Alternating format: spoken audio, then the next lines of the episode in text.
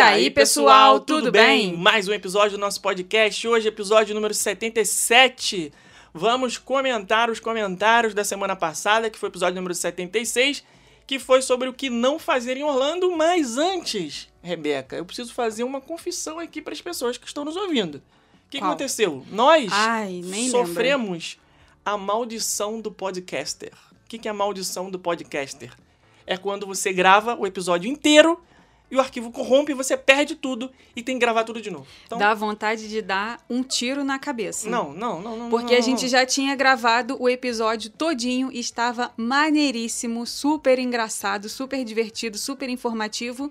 E aí, na hora que é o final que a gente ia falar a palavrinha da semana, o Corrompeu Felipe o viu arquivo que o que- tava cagado e que não estava gravando mais o áudio. Parou o áudio, parou a gravação com uma hora e vinte, e aí a gente perdeu tudo que foi gravado e estamos aqui gravando de novo. Tudo de novo. E, inclusi- inclusi- inclusive, eu, eu queria dar um bom dia pra você, Rebeca, porque são sete e meia da manhã. Sete um horário que a gente não manhã. grava, a gente, grava de Gente tarde. do céu, E a gente meu teve Jesus. que passar a gravação pro outro Mas dia, olha- porque a agenda é toda, né? Toda, Toda certinha. certinha. Passou o horário da gravação, não dá pra gravar de novo logo que a gente viu que tava cagado, já tinha outra atividade, e agora estamos gravando às sete e meia da manhã. Então, bom dia pra você. É, bom dia e bom dia para os nossos ouvintes também. E então, gente, vocês viram aí o perrengue chique que a gente passou essa semana no podcast. Então, por favor, valorizem esse episódio aqui mais do que todos os outros, como comentando lá no, no post do feed do Instagram sobre esse episódio. Vai ter a fotinha lá, né, anunciando que o episódio tá no ar. É só você ir lá no nosso Instagram, arroba rumo a Orlando,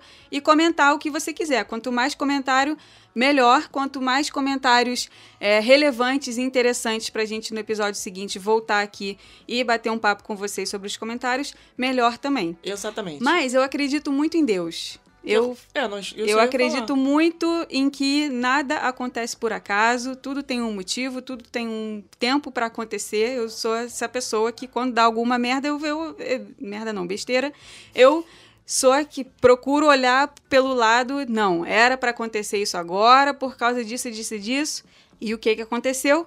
Gravamos o episódio ontem, quarta-feira, de tarde, quarta-feira de noite, estou eu, seis e pouca da tarde, saindo da minha ginástica, meu telefone bombando. Você viu, você viu, você viu, você viu, você viu, que... Quando eu entro no, no Facebook, no Instagram, a bomba da semana. A bomba da semana. Ou seja, mudamos o tema do podcast de hoje, o tema que a gente já tinha gravado, Vai ficar que pra semana foi que vem. A gente vai falar semana que vem sugestão sobre das as gordices, gordices imperdíveis, que foi a sugestão ficar... da nossa ouvinte Renata Machado, Isso. semana que vem. Vai ficar para o próximo episódio e hoje estamos fazendo aqui esse tema extraordinário. Tan, tan, tan, tan, tan, tan, tan, tan. É, eu queria falar o seguinte, nós fomos amaldiçoados e abençoados ao mesmo tempo pelos deuses do podcast, né? Como a Rebeca disse, porque nós tivemos que trocar o tema e agora vamos falar de um tema que está acontecendo aí no momento. Vai datar o episódio? Vai, mas a gente precisa falar sobre isso, que é a volta do Fastpass de papel. Só que online E e, pago. pago. Pronto, é isso que aconteceu. Mas daqui a pouco a gente vai falar isso pra vocês. Se você não tá entendendo nada, daqui a pouco a gente explica. Vamos para os comentários do episódio da semana passada, novamente, Rebeca, pela segunda vez. Vamos ler os Deus. comentários aqui. Déjà vu. Vamos lá, episódio 76, o que não fazer em Orlando. O que, que as pessoas comentaram aí pra gente sobre esse assunto. E enquanto isso, a Rebeca tá escolhendo aqui, eu vou aproveitar. Já achou, Rebeca? Ou, preciso- ou posso adiantar aqui a outra, outro assunto? Não, vai, vai, vamos vai, vamos vai, lá, vai, vamos lá. comentário. Vamos, Depois vamos nos gente- comentários. Vamos é, nos comentários vamos ter primeiro. hoje ainda é, uma, um comentário rápido sobre o Behind the Attraction, que são aquelas, aqueles episódios sobre as atrações da Disney que foram liberados aí no Disney Plus. Vamos comentar o fim de uma coisa aí que a Disney também anunciou. E também vamos dar dica de futilidade da semana, certo? Isso. Então vamos lá. Primeiro comentário Vamos lá aí. então, gente. Primeiro comentário é da Jéssica Redon. Ela comentou assim, ó: "Mandaram comentar e já vim, tá? Todos esses comentários estão vindo lá do nosso Instagram, tá? Se você não segue a gente lá, é arroba rumo a Orlando. Ajuda a gente lá a chegar a 100 mil seguidores também, porque o negócio lá também tá meio estagnado agora na pandemia, então nem se fala. Pois é. É, mandaram comentário e já vim. Comida americana, ao meu ver, não é uma das melhores. Passei três meses nos Estados Unidos e me iludi com a torta de maçã e com os, os waffles no café da manhã. Hum, Mas ainda assim, waffles. não acho válido sair do Brasil para comer comida brasileira. Gosto de experimentar a comida local sempre, mesmo que seja hambúrguer. E aí fica a nossa dica para a Jéssica Redon. É o seguinte, Hum. Jéssica, torta de maçã nos Estados Unidos é realmente um meio frustrante para quem, né, tá ali com a expectativa de encontrar uma torta de maçã do McDonald's igual do Brasil, né? Aquela Então, fritinha. torta de maçã é coisa de filme. É. Na prática, ela não funciona. É, como é que é o nome daquele filme? A American Pie. Isso aí é que outra tem coisa. É, É, a American Pie. Tinha uma cena lá que era da, da Apple Sim. Pie e tal. Aham, aham. É, a torta de maçã nos Estados Unidos, ela não é frita, ela é assada, né? É, então ela não é crocante. Não, mas é- ela é... o McDonald's é que inventou esse negócio de fritar a torta de maçã.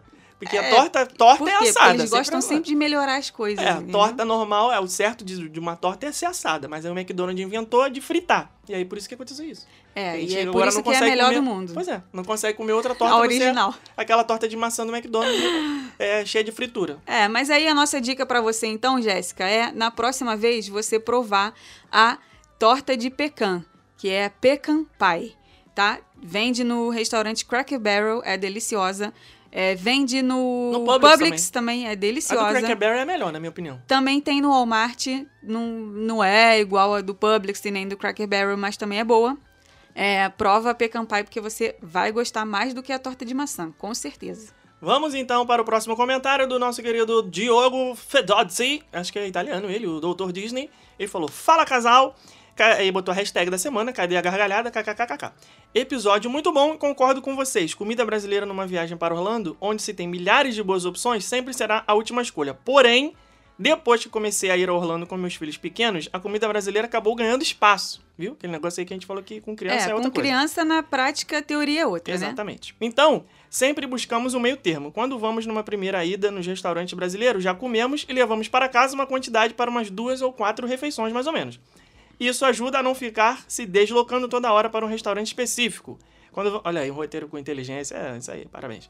Quando fazemos, quando vamos aos parques, levamos na térmica a comida que eles estão acostumados e algumas vezes e outras vezes liberamos as porcarias. Afinal, férias são férias. Numa viagem minha, a minha filha encarou uns pãezinhos de ovo que ela acabava que só almoçava isso nos dias de parque com pão e água. Chamávamos ela de Henri Christ. Episódio muito bom para em nome do Pai, do Filho, É, Creio em Deus, Deus Pai Pai eterno, eterno todos os o Henri montaros. Cristo. Esse cara ainda existe até hoje, sabe disso, né? Cara, acho que Ai, ele tem podcast aí, podcast, não sei, você participou de algum podcast, eu vi o negócio de podcast do Henri Cristo algum dia. É, mas aí é sacanagem, né, cara? A própria filha, o cara chamar de Henri Cristo porque tá comendo pão e água. Esse é zoeiro. Esse perde a filha, mas não perde a piada. Não perde a graça.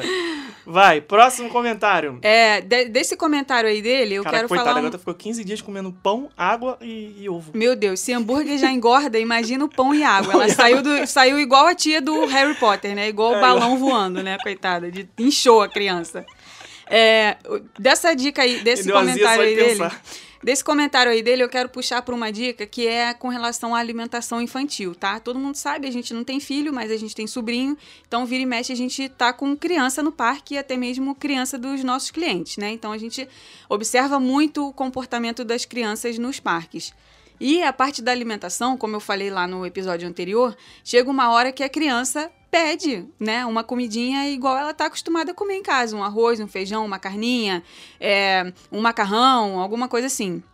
É, então, o restaurante brasileiro ele vai acabar entrando na programação dessa família uma hora ou outra, inevitavelmente, por causa da criança, porque os pais começam a ficar desesperados porque estão vendo que o filho não está comendo. Então, né, acabam é, indo aí por esse caminho.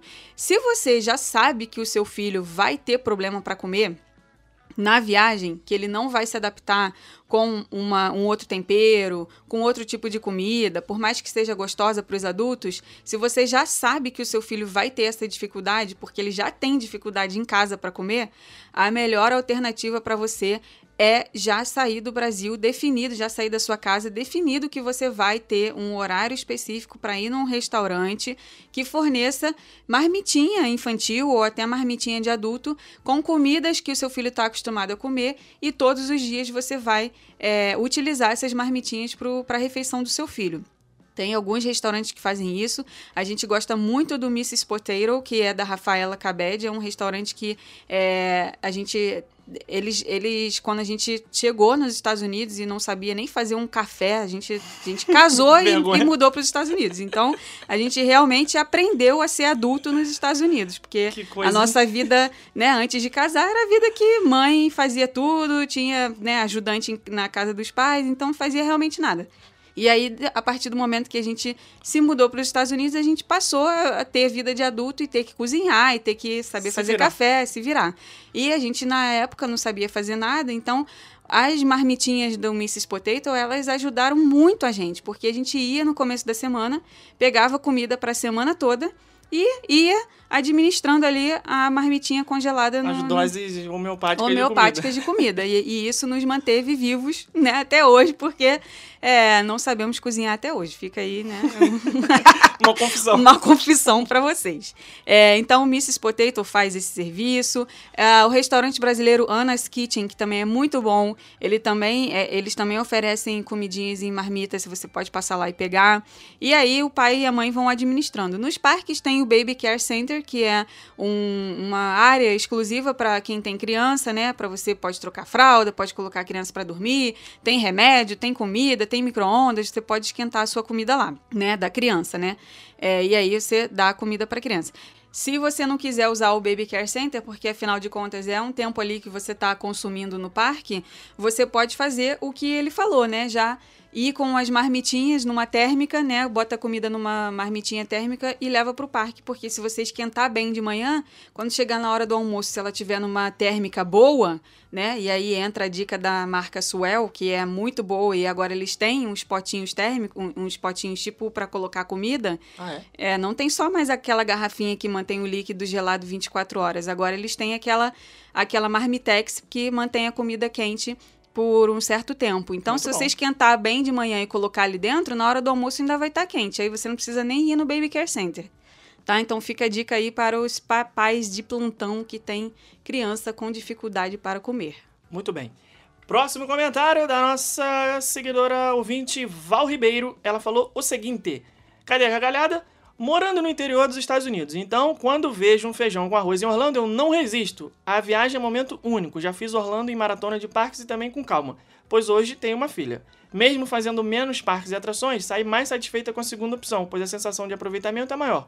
Claro, tudo foi exaustivamente planejado. Muito Isso. bem, com criança é mais importante ainda, né? Mais importante fazer esse ainda. planejamento. Então, é, eu tenho certeza que é seguidora do Rumo Orlando, porque quando faz exaustivamente planejado, é porque tá aqui há bastante tempo. E ela eu sei que comprou o e-book recentemente porque ela mandou um direct lá falando que comprou o nosso e-book. Não sei Como é se foi que na promoção, não quem- sei se não foi. Quem comprou o quê? Porque eu sei, gente. Eu, eu, eu- vocês acham que eu não conheço vocês, mas eu conheço o nome e a foto de todo mundo, gente. Muito bem. Daqui no Instagram. Parabéns, eu não. Eu não consigo saber o nome nem das pessoas que estão sempre aqui, quanto mais as que, que aparecem só de vez Eu gravo, isso eu gravo. A Cristina Ilsenberg, Essa eu sei que tá sempre aqui. Ilsenberg, que também tá sempre aqui, falou assim, Beijo, ó. Cris. Fala casal, mais um episódio top pra conta, só faltou a gargalhada. Fiquei feliz porque nas minhas quatro idas a Orlando não caí em nenhuma dessas armadilhas. Sempre pesquisei muito antes de viajar e já na minha primeira viagem montei um roteiro pra família pensando na viagem que a gente gosta de fazer. Exatamente. Por quê? Tem que ser personalizado. Personalizado. Esquece aquele negócio de pegar roteiro pronto, como eu falei no último episódio. Você tem que fazer o roteiro adaptado para a sua realidade. Você pode até comprar um roteiro pronto. Calma, calma, calma. calma, Igual calma, é o, o nosso e-book. O nosso e-book ele tem, né, uma sugestão de roteiro pronto e tal. Mas Calma, aí você calma, pega não- aquilo ali e adapta Não pro que você quer. Falei com o português correto agora? Falou. É, o roteiro pronto que eu digo é o roteiro que diz assim: primeiro dia Magic Kingdom, segundo SeaWorld, terceiro. Isso é um roteiro pronto. E isso não presta. Porque isso não quer dizer que vai funcionar para a sua realidade da sua viagem com as suas datas. O que tem no nosso e-book é programação sugerida. Aí a pessoa pega e adapta. Quem Exatamente. comprou, sabe, né? Não- Quem não é comprou- que já foram mais de 8 mil, sei lá quantos vendidos. 8 mil unidades, eu acho, né? Alguma coisa assim. É best-seller. Tá lá no, na plataforma Topperson. Vai, Rebeca. Eu tive que fazer essa passada de pano aqui pro nosso próprio produto, porque senão as pessoas iam confundir achando que eu tô falando que não é pra comprar o próprio negócio que eu vendo. Vai, próximo comentário. Vamos lá, o próximo, coment... é, continuando aqui ainda Ah, aqui o da desculpa, Cris, tá? da que eu Cris não ainda, terminei. né? Cristina Hilgenberg. É, Ai, meu Deus, me perdi aqui nos comentários. Tem muito comentário. Muito obrigada, gente. Muito obrigada mesmo. Foi Perdeu? muito comentário. Me perdi, me Perdeu? perdi. Oh, Achei, achei, tá, achei, tá, achei. tá, tá, tá. É, ela falou assim, é, né, que faz aí pesquisa e depois faz o roteiro que, das coisas que eles gostam de fazer. Claro que teve compra no Walmart à noite e claro que ficamos cansados, mas respeitamos nosso tempo e descansamos quando foi preciso. A melhor dica que dou aos amigos é: planeje sua viagem e monte um roteiro flexível com a sua cara. Se não gosta de fazer isso, contrate quem faça. Eu recomendo Rumo a Orlando. Caraca. Nunca Dá fiz roteiro com nesse você. comentário. Fixa esse comentário. Nunca fiz vo- com vocês porque adoro essa parte da viagem. Por isso comprei todos os guias digitais e não saio desse canal. Isso aí. Só falta virar aluno do nosso curso agora pra completar a cereja do bolo. Turma Quanto- 4 vem aí, então pode se inscrever. Quero ver você lá, hein? Quanto à comida brasileira, fui uma vez num restaurante brasileiro porque as crianças pediram e achei bem ruim. Realmente não vale a pena. Bora aproveitar o Longhorn, o Olive Garden, Ixi, Columbia. Harbor House e tantos outros e deixar o feijão para comer aqui no Brasil. Olha Obrigada, casal. Continuem a nadar. Olha a treta. É, tem os restaurantes brasileiros que, na nossa opinião, já são bem ultrapassados, né? Não, sei lá, não se modernizaram, essa é a verdade. A verdade A é gente que a gente preza- não gosta de buffet. É, a gente não gosta de buffet, a gente já sempre falou isso lá nos nossos posts do blog. A gente acha que a comida fica revirada. A gente, por exemplo, num chefe Mickey's, né? Você tem lá num jantar aquele, aquele prato com um salmão grandão. Pô, eu quero ver o salmão todo ali, não quero ver só o, o pedaço do salmão, o que as outras pessoas não quiseram pegar do salmão e sobrou ali pra mim. É Eu não quero, eu quero um salmão bonitinho, prontinho, feito pra mim, entendeu? Então eu gosto de restaurante em que a comida é feita na hora especificamente pra mim e não uma comida que tá ali pra todo mundo. Todo mundo passou, é todo mundo verdade- pegou, todo mundo falou em cima da comida, todo mundo mexeu na comida, né? A gente gosta daquela ilusão de que a comida que está vindo da cozinha é mais limpa do que a comida que está no buffet. É, É, a gente, se a gente Só- não na- como é que verdade, é, é- o que na- os olhos não veem? É porque, na verdade, é. Por quê? Que se na cozinha três pessoas têm acesso ao seu prato, é um número muito menor do que as 35 que tem no buffet. Né? Três pessoas só pegaram o seu prato. Quem tá te servindo, quem cozinhou e o ajudante. Beleza. Pode ter rolado ali um, uma respiração ali, um suorzinho na comida? Pode, mas não foi intencional e nem foi de 300 pessoas que estavam passando ali pelo buffet. Então a gente prefere esse tipo de restaurante. É, vamos pro próximo comentário aqui. Foi a. Deixa eu ver o nome dela. Luísa Mesquita falou o seguinte. Cadê a gargalhada? Gente, primeira vez comentando. É, muito bem, bem-vinda. É, amo muito esse podcast. Como eu queria ser amiga de vocês. Ha, ha, ha, ha. Sou carioca e mega fã. Sou carioca, não quero ser seu amigo. É, já fui. carioca tudo malandro. Né? Eu posso falar com propriedade porque eu sou carioca, então eu conheço. Fiquei 30 anos vivendo no Rio de Janeiro, então eu conheço cariocagem. É brincadeira, Luísa. Talvez você seja igual a gente, carioca, gente fina. É, já fui seis vezes. Não vou todos os anos porque eu não tenho dinheiro. É bom que ela ri da desgraça dela mesmo. É, meu sonho é ficar em um hotel bem temático. Acho que vai ser uma experiência única e super diferente, mas tenho a sensação de ser muito mais caro. Não é só a sensação, não. Realmente é mais caro. É, não aguento mais o Rosen Inn. Sugestão de tema. Ah, Onde- coitada! É o famoso Ah, perrengue Deus. chique. Coitada da Luísa. Ela não aguenta mais viajar pra Orlando e ficar no mesmo hotel. Olha, coitada. Não que- aguenta mais que viajar pra perrengue. Orlando seis vezes e ficar no É. rosinho. É, blá, blá. Eu, sugestão de tema Run Disney. Tudo o que precisa saber. Beijinho, amo vocês. É isso aí. As pessoas têm essa fantasia de querer ser nosso amigo. Reclama de barriga cheia, né, cara? Meu Deus Não do aguento céu. mais o Rosen Inn. Tá certo. É isso aí, cada um com seus problemas, É, né? aí, aí o que que Ela faz? O que, podia que falar acontece? assim, não Vem a aguento. pandemia e não pode ir nenhuma vez. Reclamou de ir seis vezes e não pode ir nenhuma vez. Deixa eu ver se eu sei onde é que ela mora aqui. Não tem. Só tá escrito assim, RJ. Então não dá pra saber se ela já pegou um 455 lotado, se ela. Ah, tá reclamando do Rosen Inn. Ah, nunca pegou um metrô da Carioca na hora do rush. Não, então, tá tudo bem. Vai, próximo comentário aí. Quem é? Próximo comentário, eu vou- eu- no episódio anterior eu não Nossa, tinha... teve quase 60 comentários. É, a gente muito- vai deixar muito de fora aqui, porque não dá Valeu, pra ler gente. todos, mas Brigadão valeu, brigadão aí. Eu não tinha lido o comentário dela na gravação anterior, que deu ruim, é, Hum. mas eu vou ler agora, tá? Então vai. Ju Isidoro, ela falou que a gente esculachou ela, Que usou isso? como exemplo de ouvinte atrasada, Deixa e quando aqui ela comenta com antecedência, vocês nem me notam. Então, Ju, estou te notando aqui nesse de agora. Então vamos lá, vamos fazer o perfil completo aqui. Juliana Isidoro, jornalista vascaína, Disney maníaca e mãe da Estela. Essas Carioca são as informações também. que estão aqui. Já, tudo bem. É, Ninguém é perfeito. Vai. O que, que a vascaína Ju Isidoro tá falando aí? Eu sou aquela que faz sempre a mesma viagem. Mas é que eu já considero o meu planejamento perfeito. Mas tenho certeza Ui! de que a minha próxima viagem será super diferente, porque será a minha primeira com criança. Com uma criança que me pertence, no caso. Doida pra apresentar bom, as né? maravilhas de Orlando pra minha filha. Falta só a fronteira abrir, o consulado abrir, o dólar baixar, a pandemia acabar. Morri de rir mais quando nada vocês. Falaram do cast member que não sai do personagem porque alguns dias vi o vídeo do Dunga caindo do segundo andar do barco do Fantasmic e me lembrei na hora dessa cena. Triste, mas eu ri. Caraca, isso aí foi... Mas ele ficou bem, caiu na cabeça do Pateta e ninguém daquela cena saiu do personagem. Surreal. Beijos e até o próximo podcast. Vou pensar numas sugestões de tema. Cara, Esse- aquilo ali foi surreal foi mesmo. sacanagem, né, cara? Foi É- surreal. E todos eles continuaram acenando. O Não, Dunga lá, o Dunga lá passando um Não, perrengue. conta e- o que aconteceu, para as pessoas entenderem. Tem o barco do Fantasmic, né? Gente, se você nunca viu o Fantasmic, eu vou ter que dar um spoiler aqui pra vocês. Porque não, Não, tem como não, eu falar não, dessa não. história sem contar Tá qual, liberado, qual tá é o liberado, tá spoiler. liberado. Quem não quiser spoiler, pula aí dois minutos pra frente. Isso. E aí, no final do show, vem um barco grandão, cheio de personagem. E os personagens fazendo aquela dancinha, dando tchau, vindo com aquele, aquela fitinha de ginástica rítmica e tal. Barco e de dois andares, no um caso. barco de. Acho que tem mais de dois andares Acho que são ali. dois andares. Dois. Acho que são dois. Ele é tão grande que parece pra mim Não, que acho tem que são três. dois. sei lá, em Anfan. Anfan. Agora estou parisiense. Ok. Anfan. É, e aí, nu- numa dessas acenadas, o Dunga se empolgou, se desequilibrou e ele caiu do Caiu segundo por andar. dentro da grade, né? É. No corrimão. Tem um Isso. corrimãozinho assim que é vazado, ele caiu do segundo pro primeiro andar e caiu E em cima do ficou- pateta. É, e ficou meio que pendurado. Quando ele se soltou, ele caiu embaixo do personagem que tava no andar de baixo. Que por pateta. sinal era o Pateta. Aí ficaram os dois patetões lá, o Dunga e o Pateta. Caraca, coitado Meu Deus do céu. Eles já ficam, né, cara, numa situação que. Ainda bem que o cara caiu e o Dunga pequeno, ele passou pelo buraco.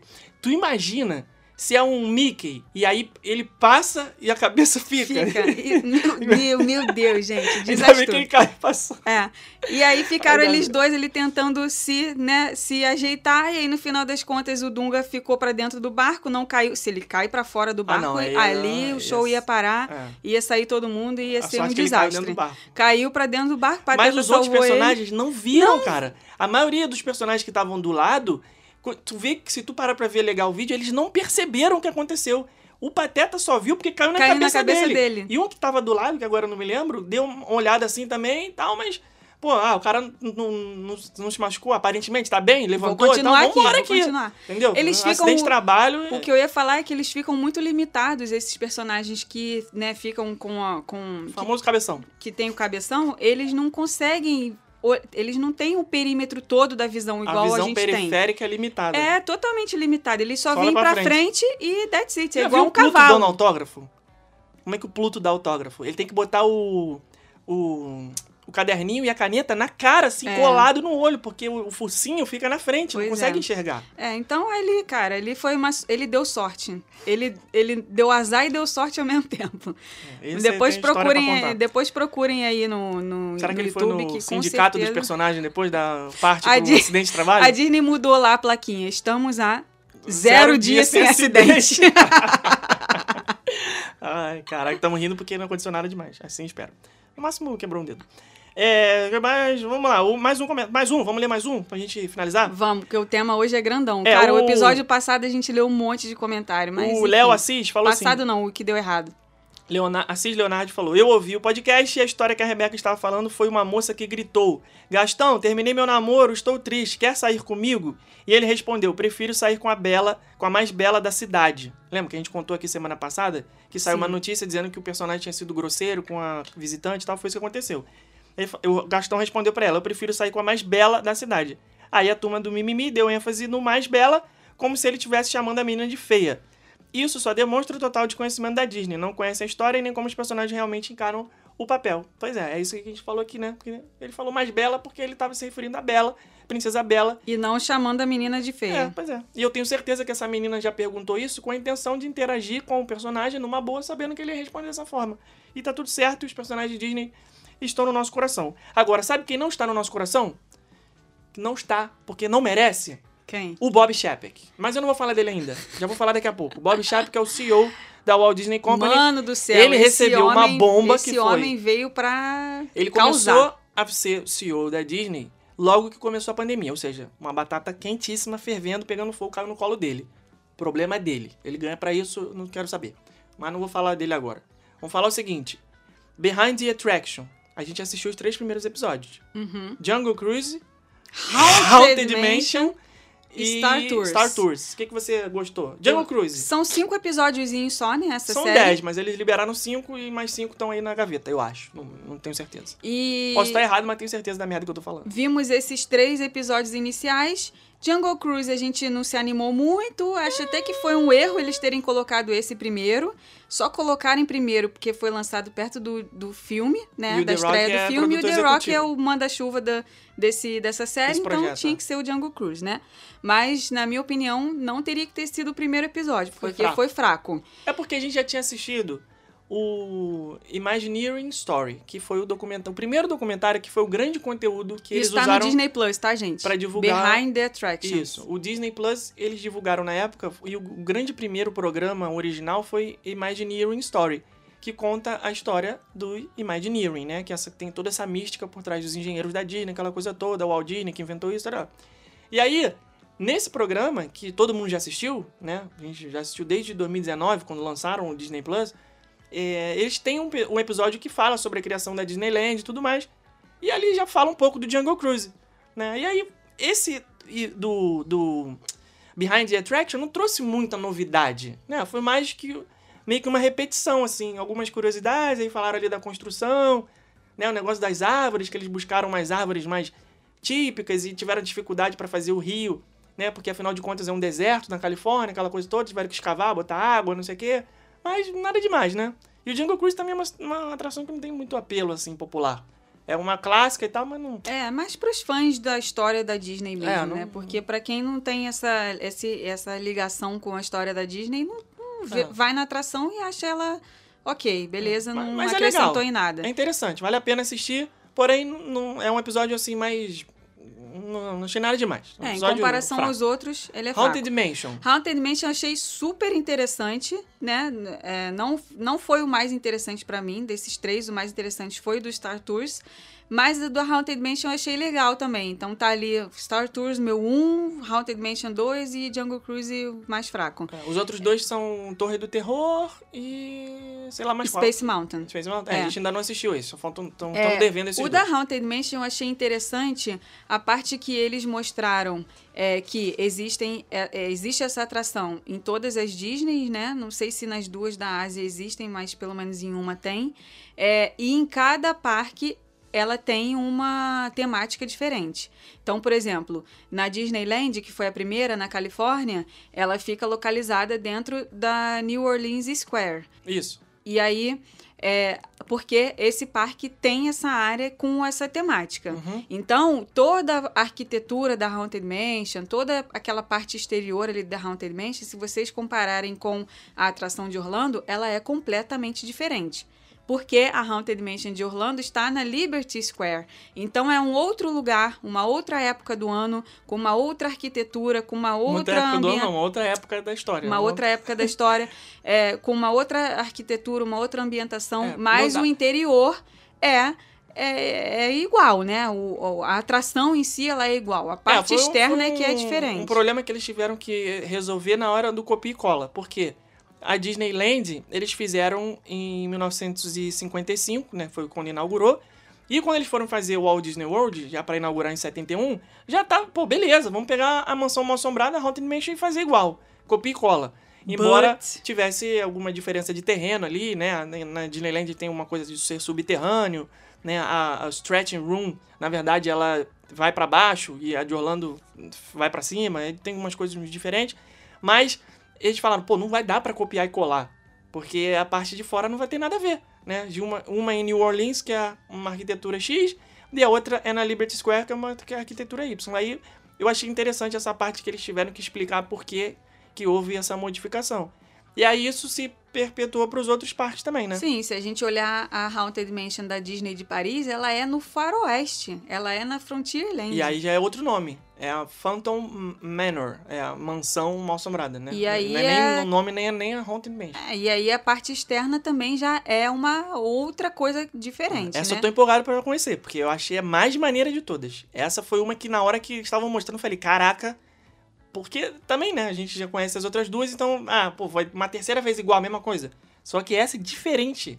Não só a parte externa, que é realmente essa coisa de faroeste e tal, que é outra, já é outra época, outra construção, outra arquitetura, outra coisa nada a ver, o prédio totalmente diferente, né, aquela madeira velha, né, toda acabada, descasquenta como dentro dela também é totalmente diferente, né? A temática. Eles fizeram outros tipos de fantasmas, outros tipos de personagens lá dentro. Tem aqueles pianista, caveira. Bem realmente velho oeste, né? Uma coisa bem, bem diferente assim. E já na Disney, não sei se não Acho me que é lembro Tóquio. se foi Tóquio ou se foi Xangai. Não, já é- Tóquio, Tóquio. Foi Tóquio. Já é outra coisa mais diferente ainda, porque na cultura deles, eles não têm muito essa coisa de acreditar, né, em fantasma, de eles não têm isso na história deles. Mais então, uma vez não deu pra copiar e colar. é, não caberia essa história dentro de um parque temático lá nesse lugar, porque eles, ah, pô, tipo, cara, isso nem, Não, é, né, não, não faz, não ia fazer sentido. não ia fazer sentido na cultura deles. Então lá é um, tem um personagem, né, que tem né, né, é o principal dessa atração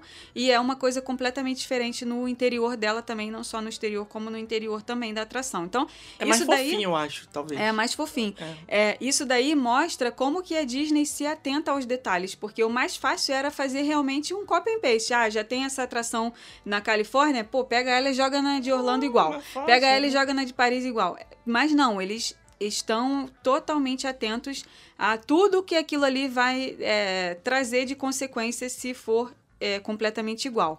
Outra coisa que eu achei muito legal nesse episódio da Haunted Mansion foi a questão de, é, da escolha das pessoas que trabalham na construção das atrações, né? Que são os Imagineers. Uhum. Não pode ser qualquer pessoa, né? É, os caras são. Gente, desculpa o termo, mas eles são pica da galáxia demais. Não tem outro termo pra eles. No podcast você pode falar o que você quiser. Tá, tranquilo, não tem problema. Eles- Ainda mais hoje que eu tô pistola, tô putaço. Tô virado no girar com esse Bob está. Olha, hoje eu tô. Não, sério. Eu não aguento mais esse cara. Ó. não aguento mais. Renuncia. Vou- Fora Bob Chapek. Chama o. Roberto Justus e vamos botar o Bob Chapek aqui. Você Pô. está demitido. Não, eu vou te falar, se eu tivesse uma, uma oportunidade de sabatinar esse cara, ele ia chorar. eu ia botar ele Gente, pra chorar. Chorar, né? Ia chorar. Eu ia fazer umas perguntas pra ele que ele ia tremer e não ia conseguir O responder. Walt Disney tá se revirando lá embaixo. Tá, Tá, saudade- se revirando. Saudade de Bob Iger, isso aí, sério.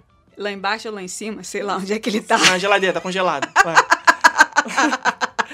Tá no. Igual o, igual o filme que a gente viu outro dia que tava congelando as pessoas. Qual É, filme que a gente viu Ah, outro um dia? filme, um filme bosta aí que eu vi na, no Netflix. Ah, eu não vi esse dia. filme, não.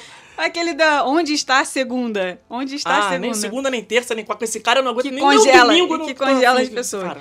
É. O que que tava falando? Isso é ah, spoiler da, do filme? Da. da... Esse é spoiler? Não, não é spoiler, ah, tá não. bom. É... Fala nisso, saiu o filme novo da Larissa Manoela no Netflix, sei que você gosta.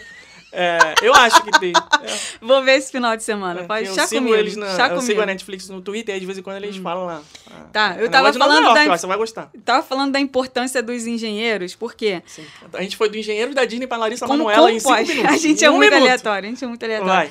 É, corta o café desses dois, gente. Corta Não, o eu café. tomei café às 5 horas da manhã. É, São quase oito e porrada. O engenheiro, os engen o, o engenheiro principal da Haunted Mansion, ele tava ali focado em dar susto nas pessoas. Tava com esse foco, ele tava tarado em dar susto nas É, mas pessoas.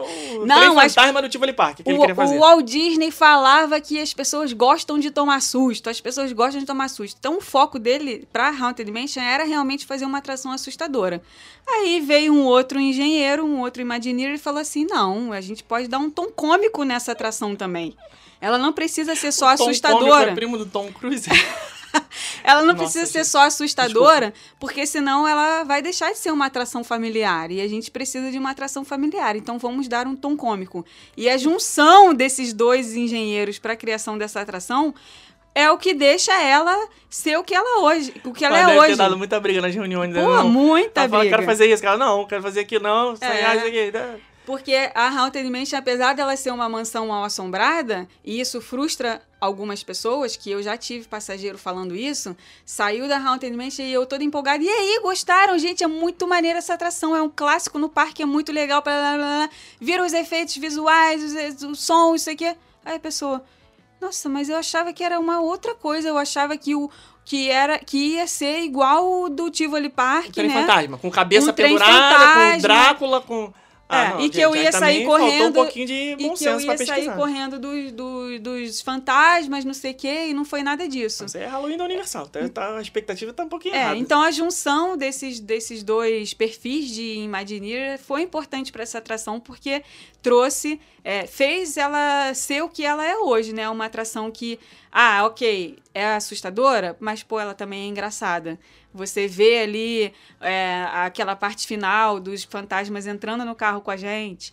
Aquilo ali é uma lembrança super legal, né? Eu lembro que quando eu era criança que eu visitei os parques a primeira vez, lá em 1994, uma das coisas que marcou que eu cheguei no colégio falando foi, pô, tem um, tem um brinquedo lá que o fantasma entra no carrinho com a gente, sabe? É um negócio que marca. Sim. E ao mesmo tempo é assustador e é engraçado. Então, Haunted Mansion pra mim não pode faltar em nenhum roteiro.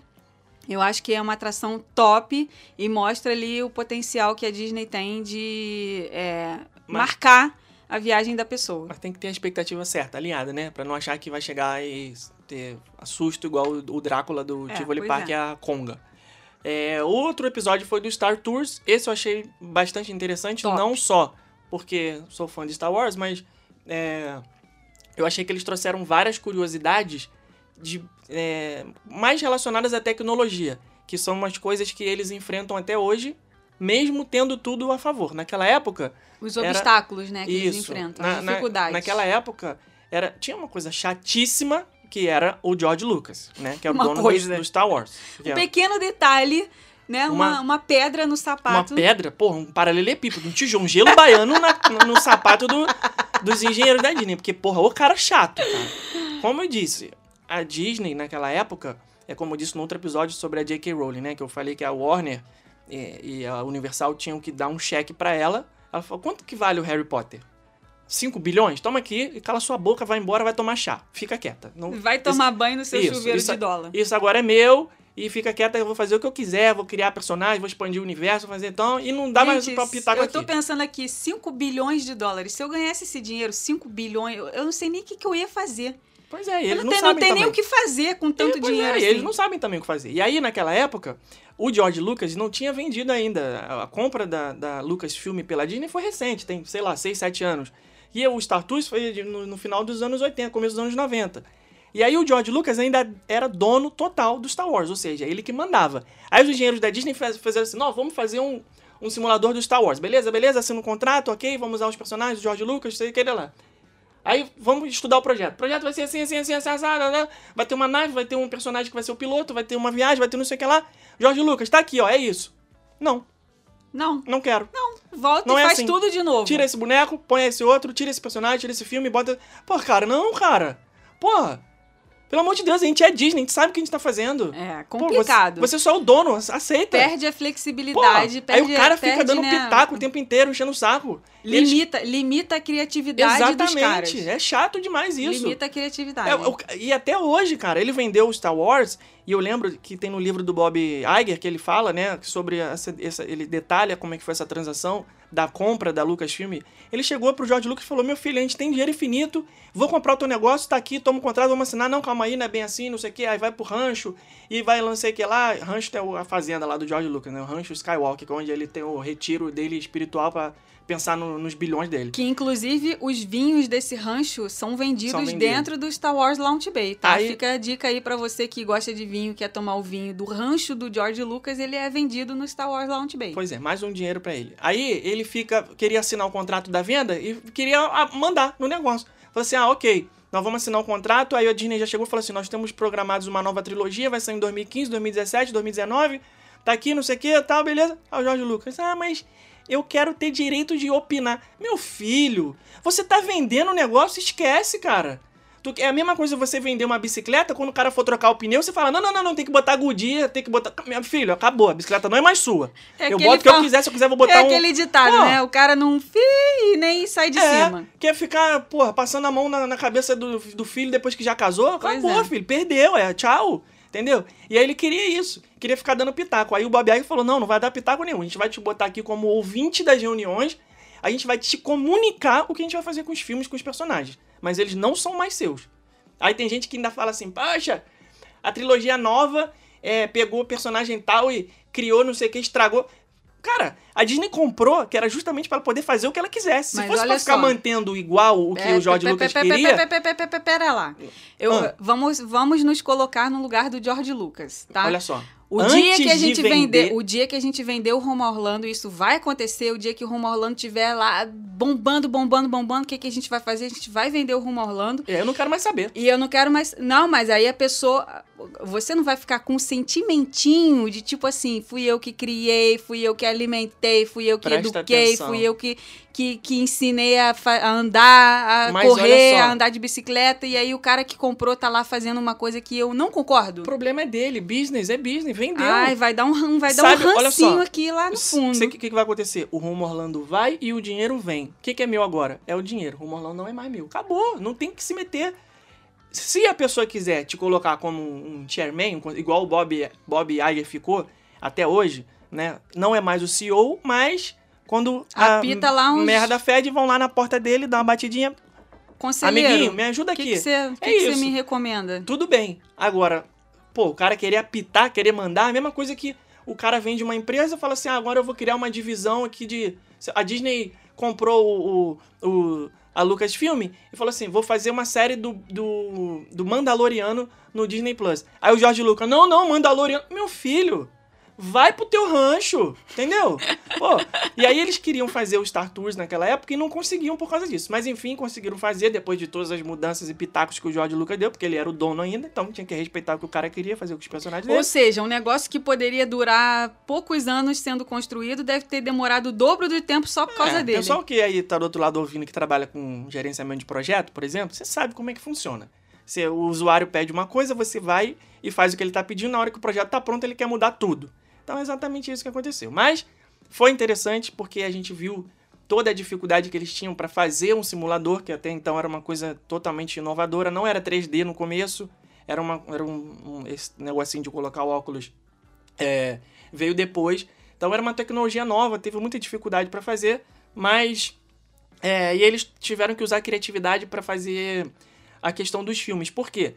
Eram muitos personagens, muita, muito filme, muita, muita possibilidade. Eram três filmes. E aí o que, que a gente vai fazer? Quem que a gente vai pegar? Que trecho a gente vai usar? Que cena a gente vai colocar? Depois que veio a trilogia nova, então, meu Deus, são seis filmes, é um ambiente gig... nove, no caso, né? Na verdade, seis, porque são os episódios 1, 2, 3, 4, 5, 6 na época. Vamos fazer o seguinte: a gente vai colocar, tipo, um, um mapa de possibilidades. Três cenas iniciais, com seis cenas secundárias possíveis, com nove cenas terciárias, e a gente vai combinando. Cada vez que a pessoa for no simulador, ela vai ver alguma das primeiras cenas, alguma das segundas e alguma das terceiras. Isso gerou uma combinação de 54 cenas diferentes no total.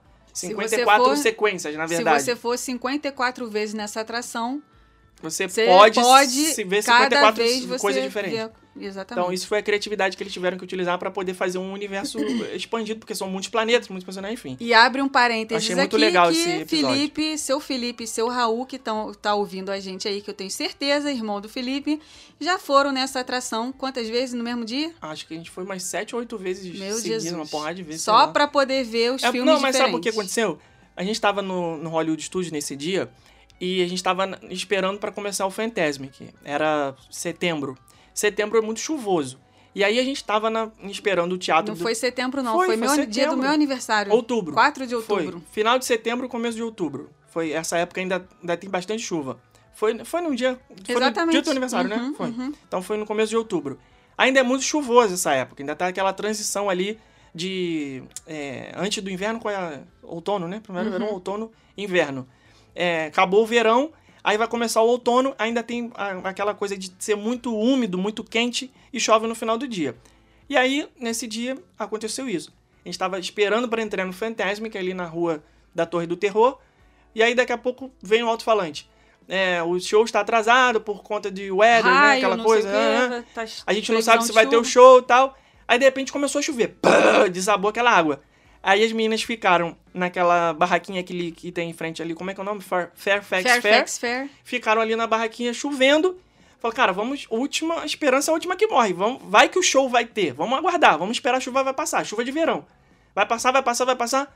E aí, caindo uma pé d'água, a gente viu todo mundo correndo em direção à saída do parque. Falou, cara, é agora que a gente vai pegar tudo vazio. Vamos pro Star Tours. Aí a gente foi pro Star Tours. A atração indoor vai estar funcionando Ó, mesmo com Chegou chuva, lá, não tinha fila nenhuma. Era só andar até a atração. Aí fomos. Quando a gente saiu, falou, cara, ainda tá chovendo. Não vai ter Fantasmic agora. Vamos de novo? Vamos. E ficamos nessa. Looping. Vai, vai de novo, vai de novo, vai de novo, vai de novo, vai de novo. E foi novo. realmente filme diferente, um atrás do Foi, outro? foi, foi, foi, foi. Legal. Uma Pra porrada quem, de é- pra filme quem é diferente. fã, cara, pra quem é fã é muito maneiro isso, é muito Pô. maneiro. E aí, né, esse... E fica nesse... a dica aí, parque chovendo de noite, todo mundo já tá no clima de ir embora. Se você quiser ficar, você vai pegar tudo vazio. Nesse episódio, uma coisa que eu achei muito legal foi é, eles mostrando como foi a inauguração, né? A festa de inauguração do Star Tours Meu Deus. na Disneyland. E aí, cara, foi assim, um negócio que se fosse hoje em dia, com a internet e com a quantidade de fã, porque vai passando o ano, o pai, o avô vai passando pro pai, o amor por Star Wars, aí o pai passa pro filho, aí o filho passa e vai passando e vai passando. Então, hoje tem muito mais fã do Star Wars do que tinha naquela época. É uma hereditariedade de fã. É, é, e com a internet, eles iam ser massacrados na internet por conta daquela inauguração. Sim. Eles me colocaram o Darth Vader e a Princesa Leia. Han Solo. Han Solo. é, o Han Solo e a Eu Princesa tinha Darth Leia Vader também, mas... dançando, tipo musical da Bela e Fera do Hollywood Studios, dançando Balé uma música romântica, balé do Star Wars. Não, cara, a gente quer tiro, porrada e bomba. Star Wars é tiro, é nave, é laser, é, porra, é estrela da morte queimando, é, porra, Galho de galho de pau pau quebrando. Aquilo ali o George Lucas não, não deu ok, não, cara. Ele, ele nem fizeram, passou por ele, porque se ali tivesse se ele passado, sabia, não é ele ia possível, cara. fizeram sem ele saber, porque ele não teria aprovado aquilo ali, cara. Pois Han é. Solo e Leia dançando valsa de 15 anos, sabe? É, não rola, não rola. Então, é, assim como qualquer ser humano, qualquer empresa, a Disney também erra e isso daí foi um erro que eles cometeram na época é, e que hoje em dia não cometem mais, porque a gente esteve presente na inauguração da Star Wars Galaxy's Edge lá na Califórnia Aí, e foi um outro patamar, Não, não, outro patamar É de que- inauguração. Na verdade, esse evento que foi a dancinha do Han Solo e da Leia equivale ao, ao à apresentação que eles fizeram na Millennium Falcon com o Bob Iger, com os Uhum, artistas do filme e isso, tal. É outra, isso. é outra É outra apresentação. apresentação. É, então eles fi- ficaram mais contidos. Aí Foi de noite, teve fogos e tal. É, outra- e, e achei interessante nesse episódio também eles falando sobre é, a evolução do Star Tours vindo para Millennium Falcon Smuggler's Run, né? Uhum. Que enquanto o Star Tours é um simulador que a gente meio que fica passivo, né? As coisas estão acontecendo lá na tela e a gente tá só com a sensação de que tá dentro da nave, voando e tal. Na Millennium Falcon eles já tiveram outro desafio que foi fazer com que é, a imagem da tela é, recebesse o, o- Seria como um videogame. recebesse os movimentos que a- cada pessoa está fazendo dentro do simulador, como um videogame mesmo. Aperta um botão e aí acontece alguma coisa lá na tela, né? Tem a consequência lá na tela. Então eles falaram sobre essa evolução da atração é, é, e da dificuldade que eles tiveram para fazer o Star Tours com relação à troca das imagens, porque é, nos filmes você, você troca as cenas é, com cortes em que você pode mudar o personagem, que você pode mudar o cenário, que você pode mudar a localização do que está acontecendo. Já no simulador, eles tinham que fazer tudo isso presos a uma única É tela. contínuo, tem que contínuo, ser contínuo. tem que ser contínuo. Não então, pode ter corte. isso Depois foi é uma das fizeram- maiores dificuldades É. deles. Achei, cara, é muito interessante esse episódio, o terceiro episódio do Behind the Attractions no Disney Plus. Vale a pena se você se interessa aí pela, por essas curiosidades das atrações, vale muito a pena esse, esse, essa série. Então chegamos ao fim dos nossos comentários sobre o Behind the Attractions. E sabe o que chegou ao fim também, Rebeca? Hum. O NBA Experience. NBA Experience. Já nasceu morto. Acabou. Morreu. Ficou de agosto de 2019 a março de 2020. Não durou, Sete nem um, meses. an- não durou nem um ano, gente, o negócio. Aquilo NBA ali foi Experience bola fora total. Era uma... Bola de basquete fora da cesta. É uma experiência. A gente tá muito engraçado hoje. Era uma experiência da NBA que você pagava pra fazer joguinhos de basquete. jogos eletrônicos, jogos físicos, né? Se jogar bola na cesta, fazer ponto, não sei o que, tal. Eu não gostava. Achava que era um negócio assim que. né, tipo, preferia o Disney Quest antes. Não me agradava porque eu não sou uma pessoa que- Fã de fã NBA, de, fã de, basquete. NBA, fã É, de Se basquete. fosse um Soccer Experience, MLS Experience, talvez seria mais interessante Ah, pra mim. não ia, não ia Pois me é. pegar, não. Mas eu preferia o. Disney Quest, que eram cinco andares de jogos eletrônicos, mas eu não sei porquê, a Disney resolveu acabar o Disney Quest, talvez desse prejuízo, não sei. Mas aí ficou... Eu acho que eles teriam É uma pena ter... acabar um projeto como o Disney, o NBA Experience, né, de milhões de dólares e em menos de um ano afundar e fechar. é- Imagina os investidores, Também, porque cara- com certeza esses jogadores de basquete, milionário, É, bilionário, pena. botaram dinheiro ali dentro. Sim, é um investimento que Não deu deu prejuízo pra todo mundo. É, eu, eu, no lugar deles, eu teria investido no próprio Disney Quest, porque essa coisa de videogame, ela é muito forte. Ela tem, gente, tem feiras de videogame que Sim. levam Eles multidões. perderam o timing, eu acho. É, e eles poderiam ter, eles tinham ali cinco andares de jogos eletrônicos que eles poderiam ter modernizado aqueles jogos. Modernizado, terem colocado. Pô, mas aí, é- mas aí entra contrato também, esses negócios Ah, de. mas aí, vai botar cara, Super Mario dentro da Disney, vai ah, botar, mas aí entendeu? não tem é, fliperama, entendeu? Pô, paga lá um pichulé lá e sei lá. Não... Eu acho que vacilaram. Foi um projeto que eles gastaram mó grana, fizeram aquela obra toda lá e no final não deu certo. E eu acho que a pandemia foi só assim, uma pá de cal, assim. uma- A pandemia foi só pra terminar de último Fechar o caixão. prego no caixão, porque antes também já tava meio fraco. Era Já, um nunca foi bombado. ingresso. Nunca foi uma vazio. coisa bombada. É. Bola a fora. loja, a loja, ela tinha uma. Até que a- o público gostava da loja. A loja vivia com movimento. Mas o, o NBA Experience em si não era uma coisa que. É, que, que eu acho que também tem muita coisa para fazer no Disney Springs, entendeu? É muito restaurante, é muita lojinha, é muito, muita coisa para você passear, muita coisa para você ver. É, e, e- Uma e- atividade e vai enchendo, e vai enchendo, e vai enchendo, e vai enchendo de coisa, a pessoa fica sem, né? Chega uma hora que ela não consegue fazer tudo realmente. Mas, em contrapartida, tá vindo aí o Circo de Soleil, dia 18 de novembro. Finalmente eles vão estrear esse show novo, Drown to Life, no Disney Springs, né? Fica ali bem pertinho do NBA Experience. É, e é- foi uma coisa que a pandemia é, atrapalhou muito. Ia estrear em abril. E, né? é- pois é, eles adiaram 2020 ia ser a várias vezes, eles mandaram os funcionários embora, eles anunciaram falência. É. Foi uma coisa assim que a gente achou até que não ia mais acontecer, mas agora eles é, conseguiram anunciar aí a data de estreia, talvez porque o turismo é, interno esteja muito forte, Las Vegas com muitos espetáculos, eles devem ter conseguido se recuperar aí pelo menos um pouco nesses meses aí de reabertura. É. Então, Drown to Life é uma nova opção de entretenimento aí para fechar o seu dia no Circo de Soleil. Acho que vai ser lindo. É, acho que vai ser emocionante com as músicas da Disney, uma grande homenagem. E assim, uma coisa é o Circo de Soleil e uma coisa é o Circo de Soleil com a Disney.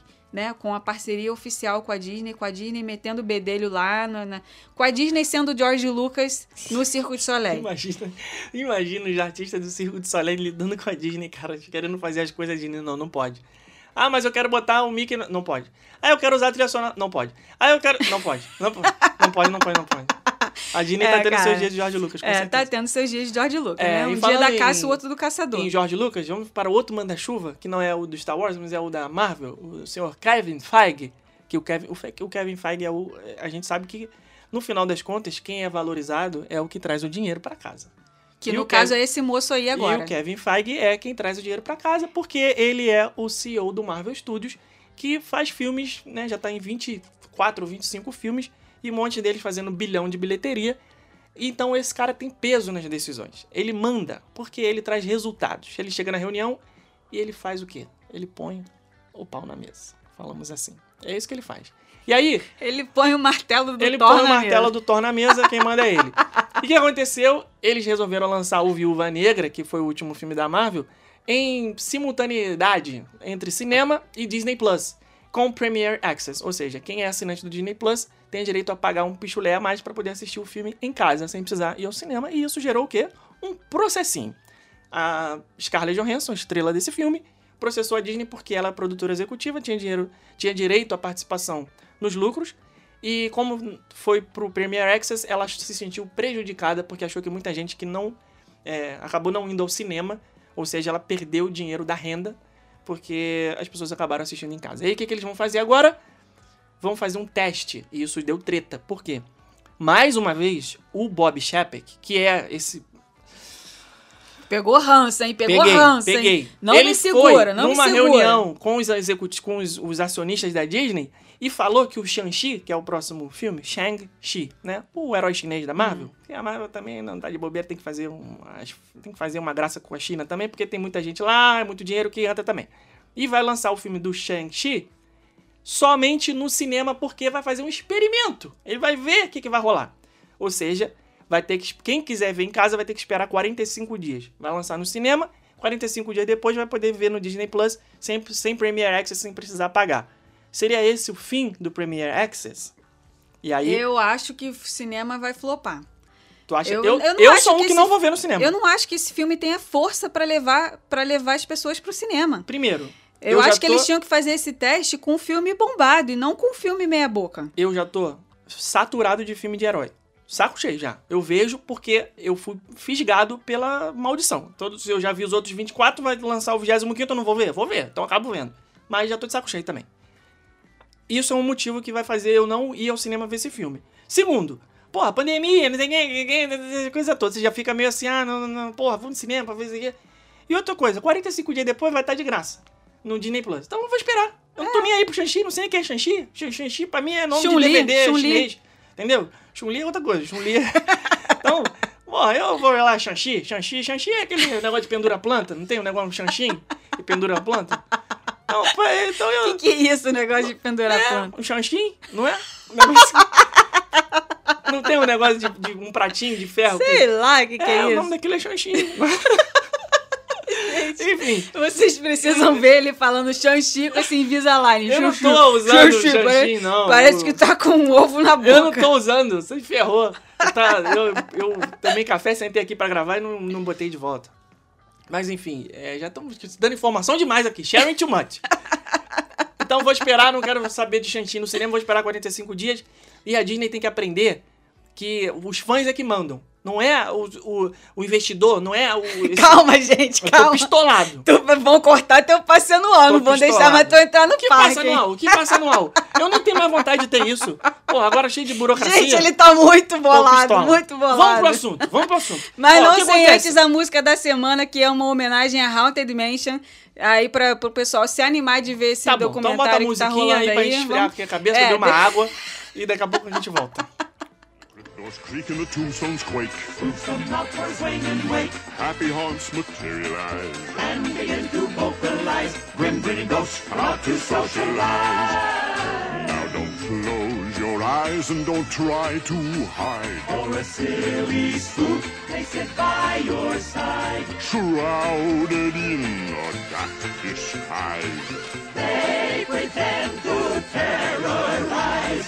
Grim grinning ghosts to socialize.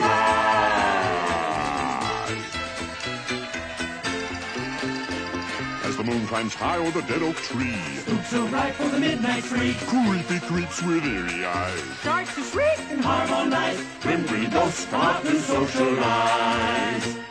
When you hear the knell of a requiem bell, ghost game where spirits dwell. restless bones etherealize. Rises spooks of every size. Ah, tô pistola mesmo, tô pistola. Nem musiquinha não me, me adianta, não. Eu- Gente, calma, ele Ó, tá muito o nome do, grumpy. do- o nome do episódio de hoje é Voltamos ao Fast Pass e Papel. Só que sem papel. E pago. Então por aí você já viu o nível da pistolice.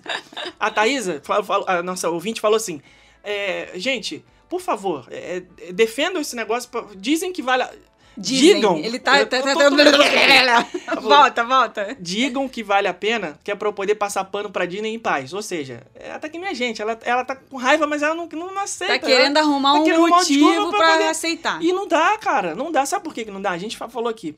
Fast Pass. Vamos contextualizar primeiro. A Disney anunciou ontem, no dia 18 de agosto de 2021, que o Fast Pass realmente acabou.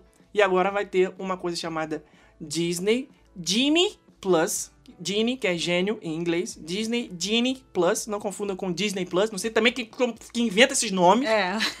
É Disney Plus é televisão. E o Disney Genie Plus é do parque. O Disney Genie Plus.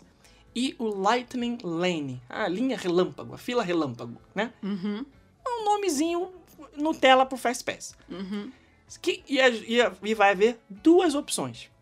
Você vai poder comprar o Genie Plus por 15 dólares por pessoa por dia. E isso vai te dar direito a agendar um Lightning Lane para você ir no Fast Pass. Agora é o Fast Pass pago.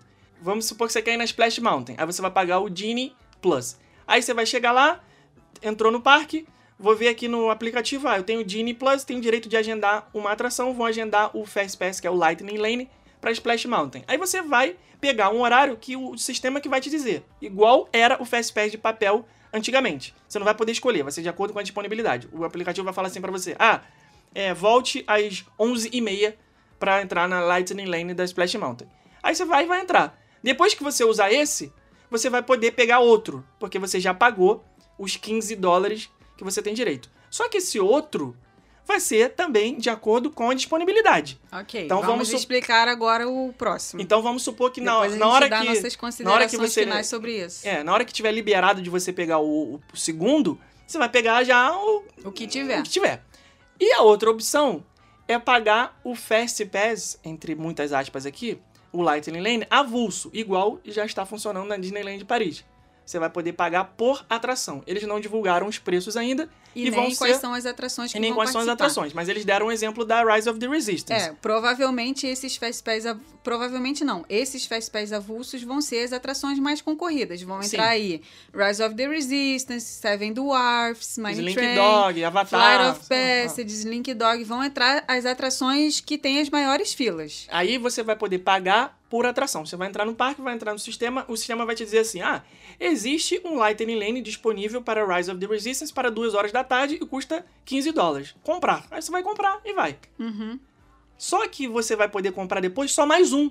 Quem comprar o avulso só vai poder fazer duas vezes isso por dia. Quando você comprar o da Rise of the Resistance, você vai usar e depois vai olhar no sistema e falar assim: ah, agora existe o Slink Dog para 7 horas da noite. Comprar. Pronto, comprou, acabou. Então você vai poder usar duas vezes. Fast Pass pago, né, esse sistema novo, o Genie Plus e o a Lightning Lane, na nossa opinião, não é uma coisa ruim. A Disney pode fazer o Fast Pass pago. A Disney tem que se atualizar, tem que se modernizar. É, a gente sabe que a cada ano, né, esquece pandemia, tô falando normal aqui, é, é, é, cenário normal de, de empresa é, andando com um mundo como era antes. A cada ano vai aumentando o attendance da Disney. Tem 40 milhões de visitantes no Magic Kingdom num ano, 42 no outro, 46 no outro, e isso aí vai aumentando e vai chegar uma hora que eles vão precisar fazer alguma coisa para controlar esse, essa, essa demanda, esse attendance, né? Essa quantidade de pessoas visitando o parque.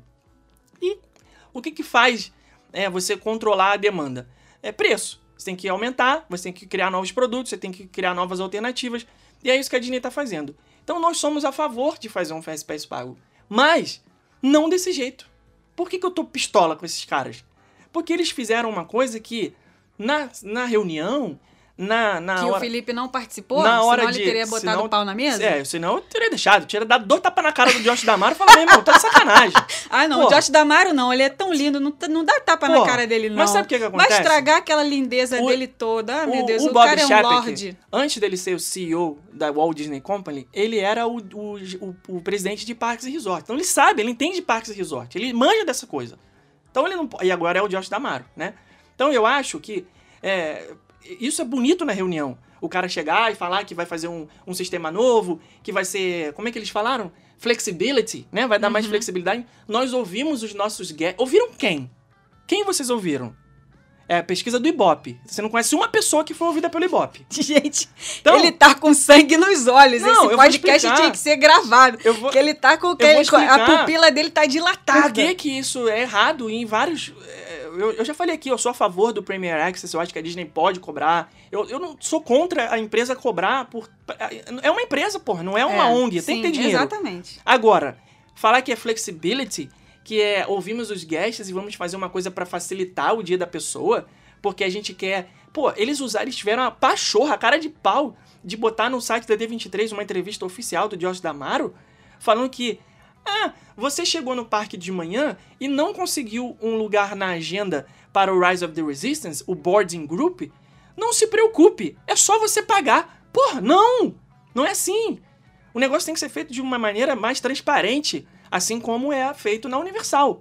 A Universal chega pra você e fala o seguinte: olha só, todo mundo é igual aqui no nosso, no nosso parque. Todo mundo vai ficar na fila, todo mundo é, vai ter que enfrentar duas horas do, do Hagrid, todo mundo vai ter que usar o Virtual Lane, a não ser que você queira pagar pra ser diferente. E aí existe uma coisa chamada Express Pass, que custa 120 dólares por dia, 160 dólares por Depende dia. do dia, depende depende do da dia, do depende da ano. época do ano. Quer pagar? Aí você não vai ficar em fila nenhuma. E o que, que acontece? Os guests decidem o que eles querem fazer com o dia deles. Não, eu tô numa boa, tô curtindo, vou ali comer uns churros, vou comprar um- um- uma Coca-Cola, vou ficar na fila, tô de boa, não ligo, não quero gastar 160 dólares e vou ficar na fila normal e tô de boa. Agora, a Disney não faz isso.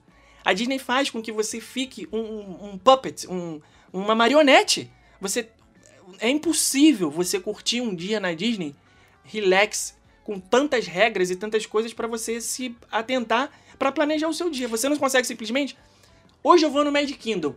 Entra no parque e faz o teu dia e curte. A gente faz um planejamento aqui há 10 anos, roteiro pras pessoas. A gente sabe, ó, você vai chegar, você vai na Splash Mountain, depois você vai sair, vai na Big Thunder, vai almoçar no Columbia Harbour House, vai no Fantasma, vai não sei o que, vai na Fantasmic não, no, no Haunted Mansion. Então, você tem um planejamento. Hoje em dia, você tem que pagar por esse planejamento e você tem que ficar com o cara o dia inteiro no seu celular pra saber como vai ser o seu dia, qual a atração que vai estar disponível pra comprar, qual que você vai conseguir comprar, em qual horário eles vão te mandar. Você tem que ficar igual uma barata tonta no parque. É muito ruim. Você vai conseguir o do- o Fast Pass da Space Mountain pra 3 horas da tarde e vai conseguir o da Big Thunder pra 7 horas da noite? Você vai ficar igual um maluco andando pra lá e pra cá? Por que, que eles não simplesmente fazem um passe pago, igual é o da Universal, e falam assim, ó, gente, chega aqui, tranquilo, relaxa, não quer ficar em fila em nada? É o passe custa 180 dólares por dia por pessoa, e seja feliz e pronto, vambora. E quem quiser, quer, quem não quiser, não quer. Agora, o que, que eles estão fazendo? Quem não quer é obrigado a querer, senão não consegue fazer o dia no parque. Você não consegue fazer o dia tranquilo igual é o da Universal. Porque ou eles faziam um negócio que era democrático, todo mundo tinha direito a três e beleza, ou cobram pra você poder usar a sua maneira. Mas não, eles estão te cobrando pra usar a maneira deles. Isso que eu, eu achei errado, não gostei. Uma- Desabafou? alguma coisa a acrescentar? De- não, não, eu sou a psicóloga agora que tá aqui com a mão na boca querendo te falar algumas coisas e não sabe nem como começar. Vai. Ele, ele Você chegou não aqui. concorda comigo? Não, calma, calma, calma. Vamos Porque- ter calma. Eu adoro a Disney, amo essa empresa. Amo, amo, amo, amo. Mas é, isso não faz com que eu concorde com todas as Pois decisões. é, a gente Não ama a Disney, a gente Eu não- vive disso, a gente respira isso, Eu a não gente não posso- vai deixar de ir nos parques por causa do Eu Fast não Pass posso pago. concordar com todas as decisões. Pois é, entendeu? mas ao Não mesmo tempo, esse tipo de mudança, eu fico pensando muito nas pessoas que não são tecnológicas, nas pessoas que viajam sem se planejar. Tem muita gente, a grande maioria das pessoas viaja sem se planejar. Exatamente. Eu fico pensando nas pessoas que não falam inglês, porque se, se o Genie Plus, né, vai ser um- uma função dentro do My Disney Experience, pô, eles vão ter que botar My Disney Experience com tradução. Não me venha com My Disney Experience só em inglês igual como é hoje, porque brasileiro não vai entender, chinês não vai entender, é, quem mais que não vai entender? Todo mundo. Só, Mexicano, só americano no- que tá só aí. americano que vai, Só, só, que quem fala fala inglês. inglês. Quem não fala inglês Pois não vai é. entender nada. Não tem, o, o, Pois é. My Disney Experience não tem outra língua, só Então vão vir lá, vão vir lá várias regras dentro do aplicativo, várias coisas diferentes dentro do aplicativo, numa língua que a pessoa não conhece. Ela tem que ficar o dia inteiro mexendo no celular, ela deixa de, ela, ela deixa de ver as coisas no parque porque ela tá andando com o dia inteiro enfiado E quem vai com a dar- cara no celular. Vai- a Disney vai me dar um power bank, uma bateria extra? Porque se você chegar no parque e ter que ficar e tiver que ficar o dia inteiro olhando no celular, atualizando tela pra ver o horário de Fast Pass, amigo, a sua bateria não vai dar pra você postar uma foto no Instagram na frente do castelo. Acabou. É, eu acho Entendeu? Você vai ficar escravo da tecnologia o dia inteiro no parque. Eu acho, assim, como o Felipe falou, a gente não é contra a cobrança extra, porque nós, como donos de empresa também, a gente também é, tem que tomar decisões que impactam financeiramente é, a vida de outras pessoas e a nossa também. Mas o que a gente é contra é essa quantidade de regras e quantidade é, de tecnologia. Isso torna a vida do visitante dentro do parque mais estressante. O cara tá lá para se divertir, só que ele tá a todo momento estressado. Ele tá estressado se ele vai pegar fila, se ele não vai pegar fila. O que vai acontecer no final das contas é que as pessoas vão virar e vão falar assim: ah, quer saber? Dane-se, eu vou pegar a fila normal mesmo e vão embora e toca o barco e é assim que vai Exato. ficar. E o aplicativo ainda tem aquela questão de fazer o, o dia pra você, programar o dia, né? Que é o Dini normal. A, a promessa do aplicativo é ele fazer o seu roteiro. Você vai entrar lá e vai fazer o seguinte: Ó, eu gosto de atração radical, minha família tem duas crianças de 5 anos. Eu gosto de comer cachorro quente. Minha segunda opção é pizza. Você vai botar o teu perfil ali, aí o gênio vai programar o seu dia, vai falar: "Ah, é, então é, vai instalar um dedo, plim, aqui tá o teu roteiro do dia. Aí esse roteiro vai falar assim: Olha, eu recomendo que você deixe para ir na Seven Dwarfs Mine Train às 9h45, que é o horário que costuma ficar mais vazio. Amigo, eu não quero ir na Seven Dwarfs Mine Train às 9h45 porque é o horário que eu quero ver o show de fogos. Então não faz sentido um gênio me recomendar uma coisa que na prática vai ser uma furada pro meu roteiro. Que inteligência é essa? Os americanos estão pistolaços com, essa, com esse, com esse Muito. negócio, você cara. vê os, você entra nos fóruns de blogs americanos, no- vê os comentários, todo mundo bem, bem, Pô, ninguém assim, gostou disso, cara. muito ruim. Não dá. Vamos ver como que vai funcionar na prática. A minha esperança é para eu preciso falar duas coisas aqui, não posso esquecer. Primeiro eu vou falar agora. É, a minha esperança com relação a isso é que eles é, tenham feito algum estudo que comprove que as filas normais vão andar mais rápido. Eu, eu particularmente acho que isso vai acontecer. Porque uma coisa que eu sempre pensei.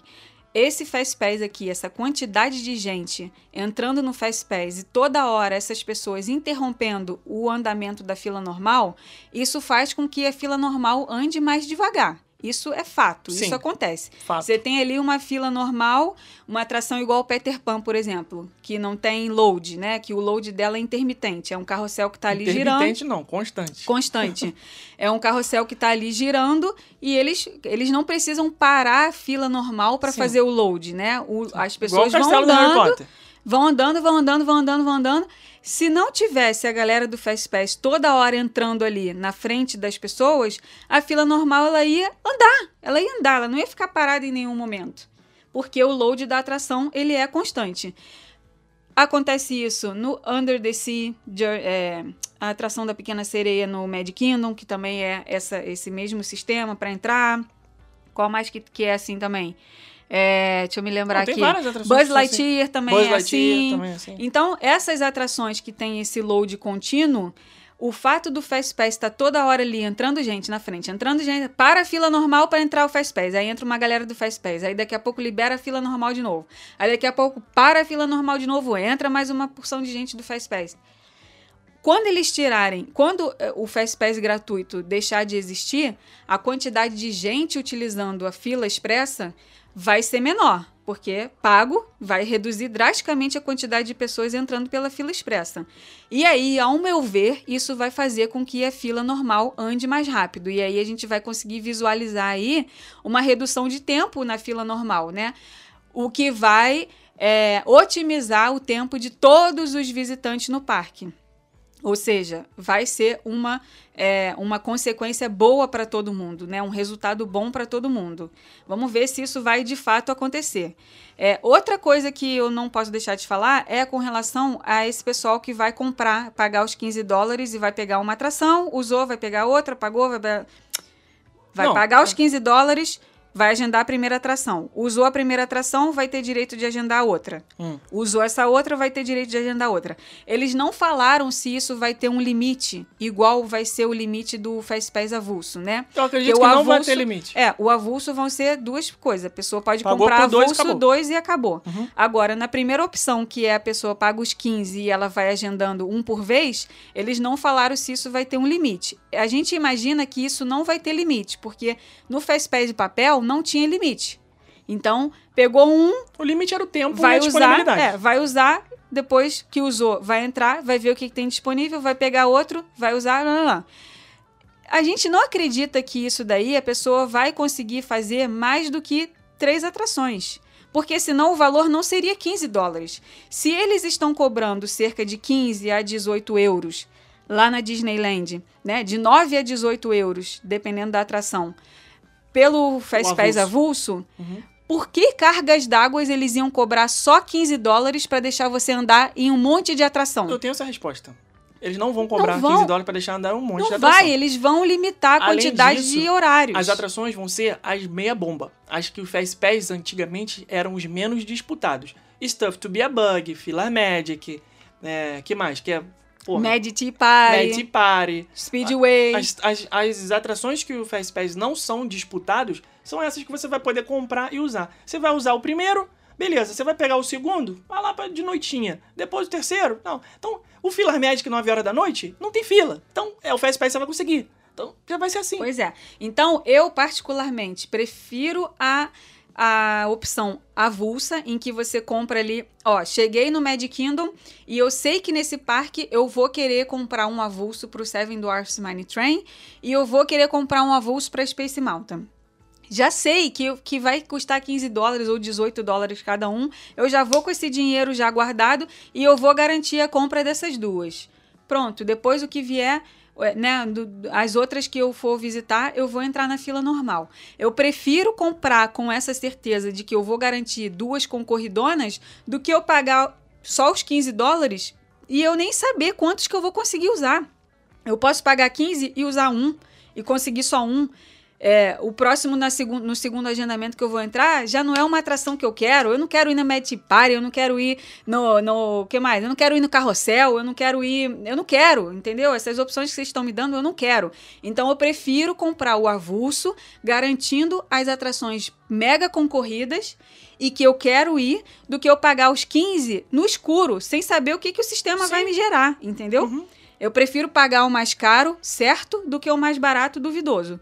E não achem que vocês vão pagar os 15 e que vocês vão fazer 5, 6 atrações com o Não Express, vão, mas com, não com- vão mesmo. com a fila Express. Não vai rolar Porque isso. a gente tem aí o exemplo é, do Olha só. como eu falei, da Disneyland Paris. Se na Disneyland Paris eles estão cobrando 15, né, de 9 a 18 euros por cada avulso, por que, que eles colocariam só 15 dólares para deixar a pessoa fazer 3, 4, 5 atrações não na vai. fila expressa? Aí entraria a comparação com o Express Pass da, da Universal ou o Quick Queue do SeaWorld, que custa mais de 80 dólares. Às vezes, dependendo do dia e da época do ano, você paga 200 dólares nesse passe expresso para ir em várias atrações do dia. Por que, que a Disney só cobraria 15 e deixaria você entrar em um monte? não vai. Não vai, gente. Vai Olha ser só. limitado. Não se iludam. O funcionamento disso é exatamente o mesmo do Fastpass e papel. Só que agora é pelo aplicativo e é pago. Como é que funcionava o Fastpass e papel? Fastpass e papel não tinha limite. Se você fosse fazer um dia na Disney com Fastpass e papel, com um parque vazio só pra você, você ia andar em todas as atrações com o Fastpass. Só que por que, que isso não acontecia? Como é que funcionava? Você entrava no parque, pegava o seu ticket, que também era de papel, colocava numa máquina e a máquina emitia o seu Fast Pass. A máquina calculava e falava assim: olha, você vai voltar para essa atração às 11h30 da manhã e, e o seu próximo Fast Pass pode ser pego a partir de 2 da tarde ou depois que você usar. E aí você usava esse, saía correndo para ir para outra atração, enfiava o ticket na máquina, a máquina emitia outro Fast Pass e falava: seu próximo Fast Pass é 8 da noite. Você pode pegar um novo de novo, um próximo às 5 da tarde ou depois que usar essa. E assim ia. Só que chega um momento que a disponibilidade simplesmente acaba, senão todo mundo vai pro Fast Pass. Eu sempre uso um exemplo aqui que foi o que aconteceu comigo é, várias vezes. Eu chegava no Hollywood Studios 9 da manhã, o parque abriu, passou na catraca, sai correndo, corre, corre, corre, corre. Vai no Fast Pass do, do Toy Story Mania. Vai na máquina, enfia o ticket, pum, emitiu o Fast Pass. Que hora? 7 da noite. Já era assim. Era, Ficou, vai ficar preso para O poder nível- pegar um outro Fast Pass até 7 horas da o noite. nível era tão disputado, tão disputado, que quando você, você tinha que escolher uma pra pegar Fast Pass. Você, cara, qual é a prioridade máxima nesse parque? Na época, era o Toy Story Mania. Então, beleza, Toy Story Mania. Ah, é Hollywood Studios Torre do Terror. Cara, sai correndo, vai na Torre do Terror. Tua prioridade Torre do Terror, você entrava e pegava tudo. Então vai ser assim que vai funcionar esse Fast Pass é, dos 15 dólares que você vai pagar. A tua prioridade vai ser com a atração. Você vai escolher uma ali, acabou. Depois o que vier é lucro, se vier. Afinal de contas, você tá pagando só, entre aspas, só 15 Só dólares. 15 né? dólares. Pois é. isso. É, então, aí vocês, né, teve uma pergunta é, que as pessoas fizeram lá no, no nosso post do Instagram. Então, não vai valer mais a pena se hospedar em hotel da Disney, porque a partir de 2022 não vai ter mais o Medical Express, né, que é o transporte do aeroporto. É, Extra Magic Hours, que a partir de 1 de outubro vai virar Early Park Entry, ao invés de ser uma hora, vai passar a ser 30 minutos. É, vários benefícios. plano de refeição não tem ainda, então a gente não vai ter possibilidade de tentar pegar aí uma promoção de plano de refeição gratuito. Pererê, pererê, vários cortes nos benefícios. Mas não se esqueçam de uma coisa muito importante. O Early Park Entry, ele vai ser só 30 minutos, mas ele vai ser em todos os parques da Disney, em todos os dias. E isso vai diluir os hóspedes dos hotéis da Disney. Vou dar um exemplo aqui para vocês. Se antigamente no, na Extra Magic Hours, vamos pegar aí um número aqui fictício, tá? 3 mil pessoas. 3 mil hóspedes dos hotéis da Disney. Eles sabiam que naquela semana ali que eles estavam hospedados no hotel da Disney, segunda-feira tinha Extra Magic Hours no Magic Kingdom, terça-feira tinha no Animal Kingdom, quarta-feira tinha no Epcot e quinta no Hollywood Studios. Então o que, que acontecia? 3 mil hóspedes iam todos para o Magic Kingdom na segunda-feira. 3 mil hóspedes iam todos para o, sei lá qual foi o exemplo que eu dei da terça-feira. Então, eles se concentravam no mesmo parque, no mesmo dia, no mesmo horário. Isso fazia com que cada parque ficasse mais cheio nos dias de Extra Magic Hours, né? Durante o horário regular, porque todos os hóspedes dos hotéis da Disney iam para o mesmo parque naquele dia. Agora, com essa divisão de ter early park entry todos os dias em todos os parques, isso vai fazer com que os hóspedes, essas 3 mil pessoas que eu dei aqui de exemplo, não vão para o mesmo parque no mesmo dia, eles vão se diluir em quatro parques. Né? Então, vamos supor que fosse 4 mil. Se antes 4 mil ia todo para o Magic Kingdom no mesmo dia, hoje vai ter mil no Magic Kingdom, mil no Animal Kingdom, mil no Hollywood e mil no Epcot. Eles vão se diluir. E isso vai fazer com que o tempo das filas nesse horário é, antecipado para os hóspedes fique menor. Porque vai ter menos gente no parque naquele dia. Não vai ter uma concentração de pessoas no mesmo parque no mesmo horário vai ser diluído. Então, as pessoas estão reclamando: ah, é só 30 minutos, antes era uma hora. Ok, é uma redução drástica. 30 minutos, você É, pode. 50% do Você tempo. pode não. achar que não dá para nada, mas se você fizer nesses 30 minutos pelo menos uma atração concorridíssima desse parque que você tá, você já está na vantagem comparado com as pessoas que não têm o Early Park Entry. Então, na minha opinião, ainda continua sendo uma vantagem se hospedar no hotel da Disney por conta disso. Ah, mas eu não vou conseguir acordar cedo. Ah, mas eu não vou, não tenho pretensão de usar o Early Park Entry. Aí tudo bem, aí realmente não vai ser vantagem. Mas se você tá ali com um afinco de é, não quer pagar o Fast Pass, não quer comprar o Fast Pass, você pode utilizar o Early Park Entry para ir na atração super concorrida.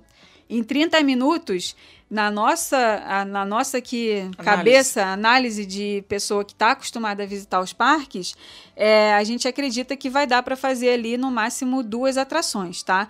É, se for realmente é, isso que né, o nosso pensamento aqui é que vai ter essa diluição de pessoas, isso vai diminuir o tempo de espera nesse horário antecipado, e aí com isso você conseguiria em 30 minutos fazer duas atrações. Mas não pode, se o, se o, o parque abre no horário normal às 9, o Early Park Entry vai começar às 8h30, você não pode estar no parque é, 8h40, tá? Você não pode Não, chegar no era, parque tem que che- tem 8h40. que chegar no parque já 8 era. 10, pra- Quando é 8 e meia, abriu já É, já tá- você não pode é, é, entrar 8 e meia e ficar murriando, e entrar em loja, e ir Não, em banheiro, não, e alugar carrinho, e tirar foto na frente do... Já era. É entrar perdeu 8 e e pum, e ir correndo para atração, porque você só tem 30 minutos, o relógio está lá contando, tic-tac, tic-tac. Você, é, é, você pode até chegar no. Ah, o Early Park Entry vai, entrar, vai começar às 8 e meia. Eu vou estar na porta do parque 8 horas. Tá? Porque eu quero garantir que 8 e meia eu vou estar andando em direção à atração. Assim que eles liberarem a entrada do parque, eu já vou estar indo em direção à atração. Entendeu? Não vai poder dar mole, porque se der mole, se ficar murrinhando, se ficar andando devagar, se for no banheiro, se tirar foto, se for alugar carrinho, já era. Os 30 minutos vão passar e você não vai aproveitar o benefício tá? É, então, eu, Rebeca, a minha é, estratégia seria, se, se eu não quisesse pagar o Fastpass, a minha estratégia seria me hospedar num hotel da Disney e usar o Early Park Entry para ir no, no Animal Kingdom. Nesses 30 minutos eu ia no, no Flight of Passage. No Hollywood Studios, nesses 30 minutos eu iria na Slink Dog. No Epcot, nesses 30 minutos, eu iria na Cosmic Rewind, uh, né, que vai inaugurar, né? Antes da inauguração, eu iria, sei lá, na Frozen, eu iria no Soarin, eu ia no Soarin, eu iria nesse, um, em um desses dois. É, e no Magic Kingdom eu iria na Seven Dwarfs Mine Train se for uma prioridade, se não for na Space Mountain, tá? Então eu escolheria uma atração âncora, uma atração principal concorrida desse parque para ir nesses 30 minutos. E no restante do dia eu já estaria em vantagem em relação às outras pessoas, porque eu já teria feito a atração mais concorrida. E aí, cara, aí é, se eu tiver com dinheiro sobrando, deixo de almoçar, ou deixo de lanchar, ou deixo de comprar uma caneca, ou deixo de comprar um chaveiro, para eu comprar um avulso de uma outra atração concorrida é, que eu queira muito ir, entendeu? Essa seria a minha, a minha melhor estratégia. Agora, não vou me hospedar em hotel da Disney, não quero comprar Fast Pass, não quero pagar nada mais do que eu já estou pagando tá? Minha viagem é mega econômica, não tenho dinheiro para isso, não vou querer fazer isso. Aí você vai ter que configurar a sua cabeça para ter um planejamento é, de atrações muito bem feito, você sabendo quais são os horários que essas atrações têm menores tempos de fila. Como é que você faz isso? Primeiro você vai selecionar todas as atrações que você tem interesse. Depois você vai fazer um estudo da, dos tempos de fila dessa atração. E aí depois você vai fazer a sua rota de parque com base nesse tempo de fila. Não é nada disso. Por quê? É só a pessoa comprar o nosso curso. Ah, sim, sim, sim. Era isso que eu ia fácil. falar. Era isso que eu ia falar. Mais simples. Dá trabalho? Cara, a gente já fez esse um trabalho todo pra você. Trabalho do Cacilda. Dá muito trabalho fazer isso. Por que, que a gente sabe que dá trabalho fazer isso? Porque a gente faz isso há 10 anos. A gente tem uma planilha aqui que a nossa consultora Vanessa ficou analisando meses e meses e meses e meses, é, é, alimentando essa planilha, estudando de hora em hora qual é o tempo de fila das atrações de todos os parques. Então a gente tem ali um padrão de qual é o horário que, que essa atração costuma ficar mais cheia, é mais vazia, em todos os períodos do ano, de hora em hora. Então a gente já sabe qual é o tempo que cada atração é, leva em determinado período de ano, em determinado tempo, do, é, horário do dia, e com isso a gente consegue fazer um bom planejamento sem utilizar Fastpass nenhum. A gente está fazendo isso há dois anos, é, todos os roteiros que a gente entregou nesse período de pandemia foram sem Fastpass e as pessoas aproveitaram pra caramba. Por quê? Porque elas estavam com um planejamento em que elas sabiam qual era o melhor horário para ir naquela atração para pegar menos fila, porque elas não tinham Fastpass disponível.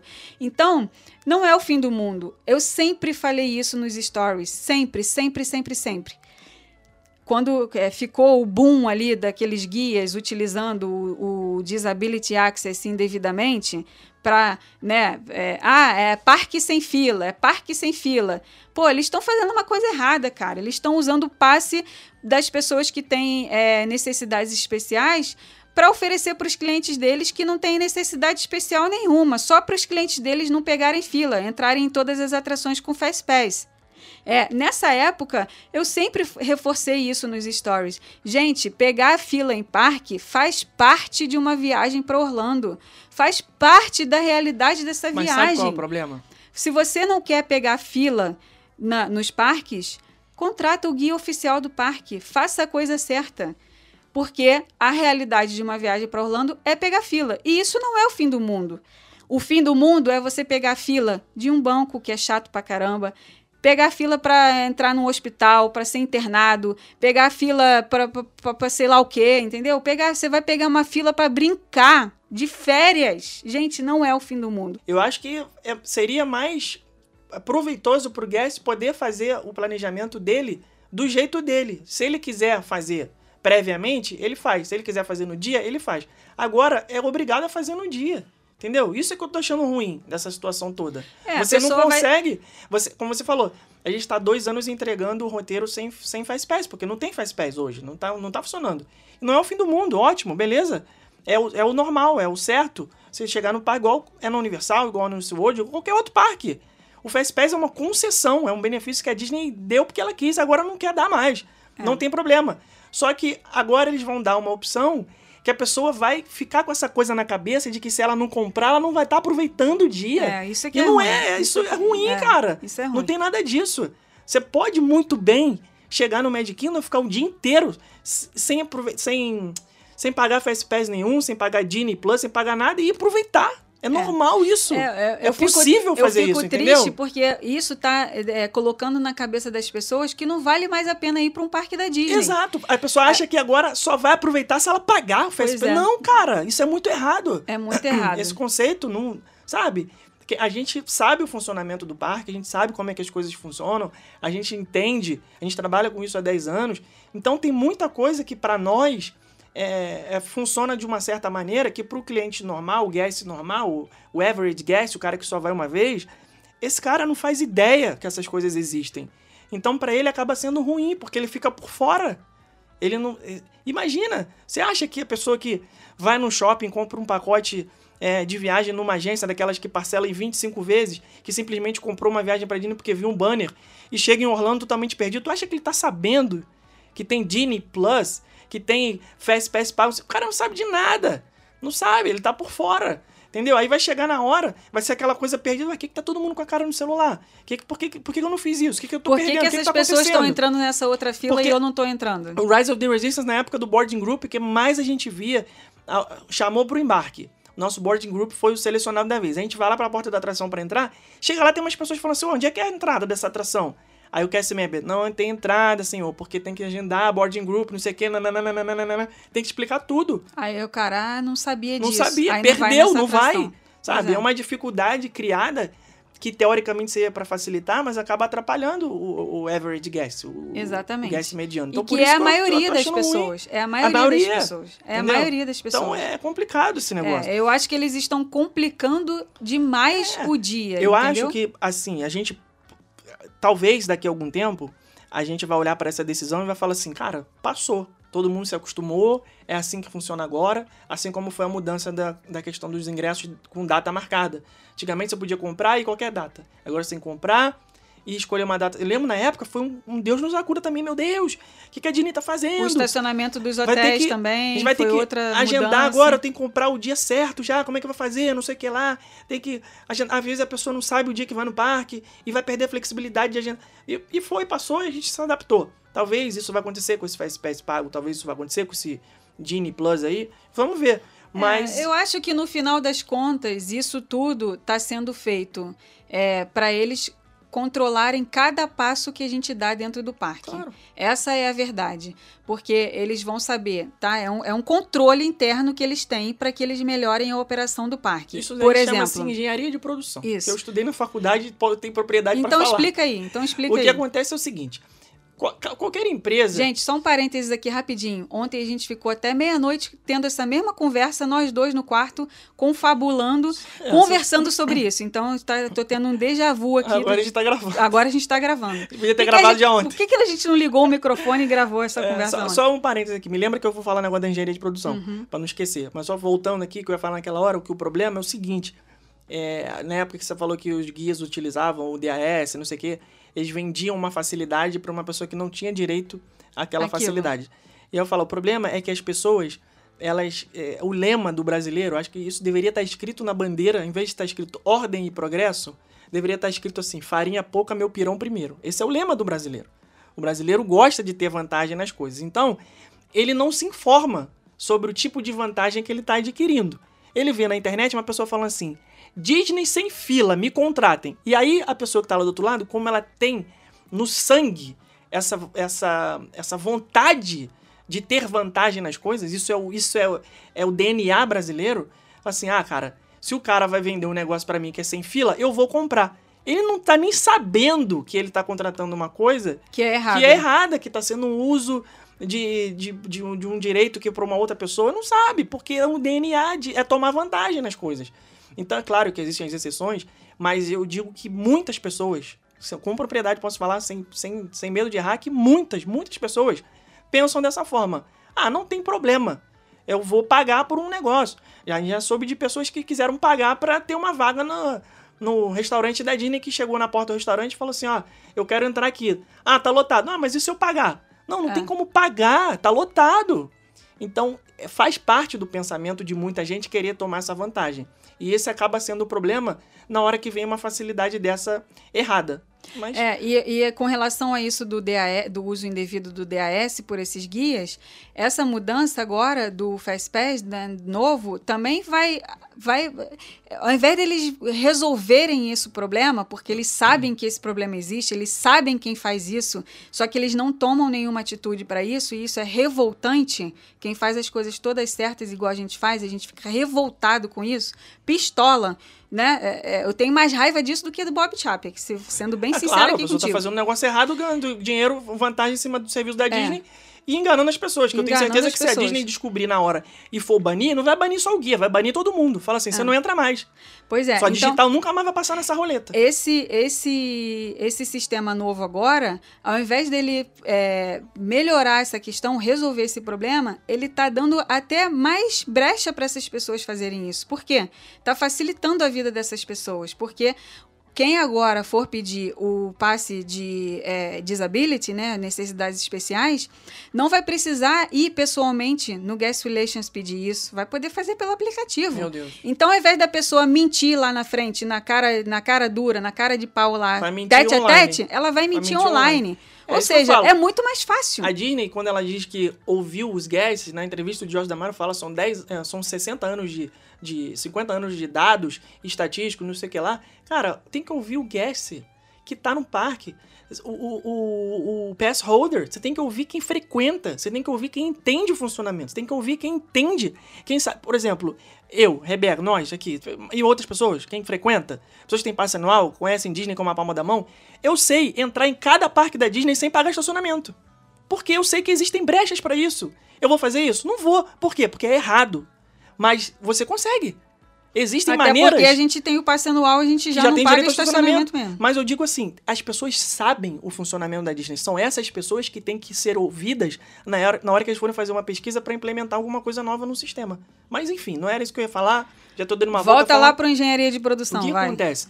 Qualquer empresa precisa de dados dos seus clientes para poder melhorar o atendimento, para poder fazer pós-venda, para poder fazer revenda e para poder aumentar a sua receita. Com isso, aumentar os lucros e os acionistas ficarem felizes. É assim que funciona uma empresa. Então, quando você vai no McDonald's e pede um Big Mac, você não simplesmente pediu o Big Mac, pagou, comeu e foi embora.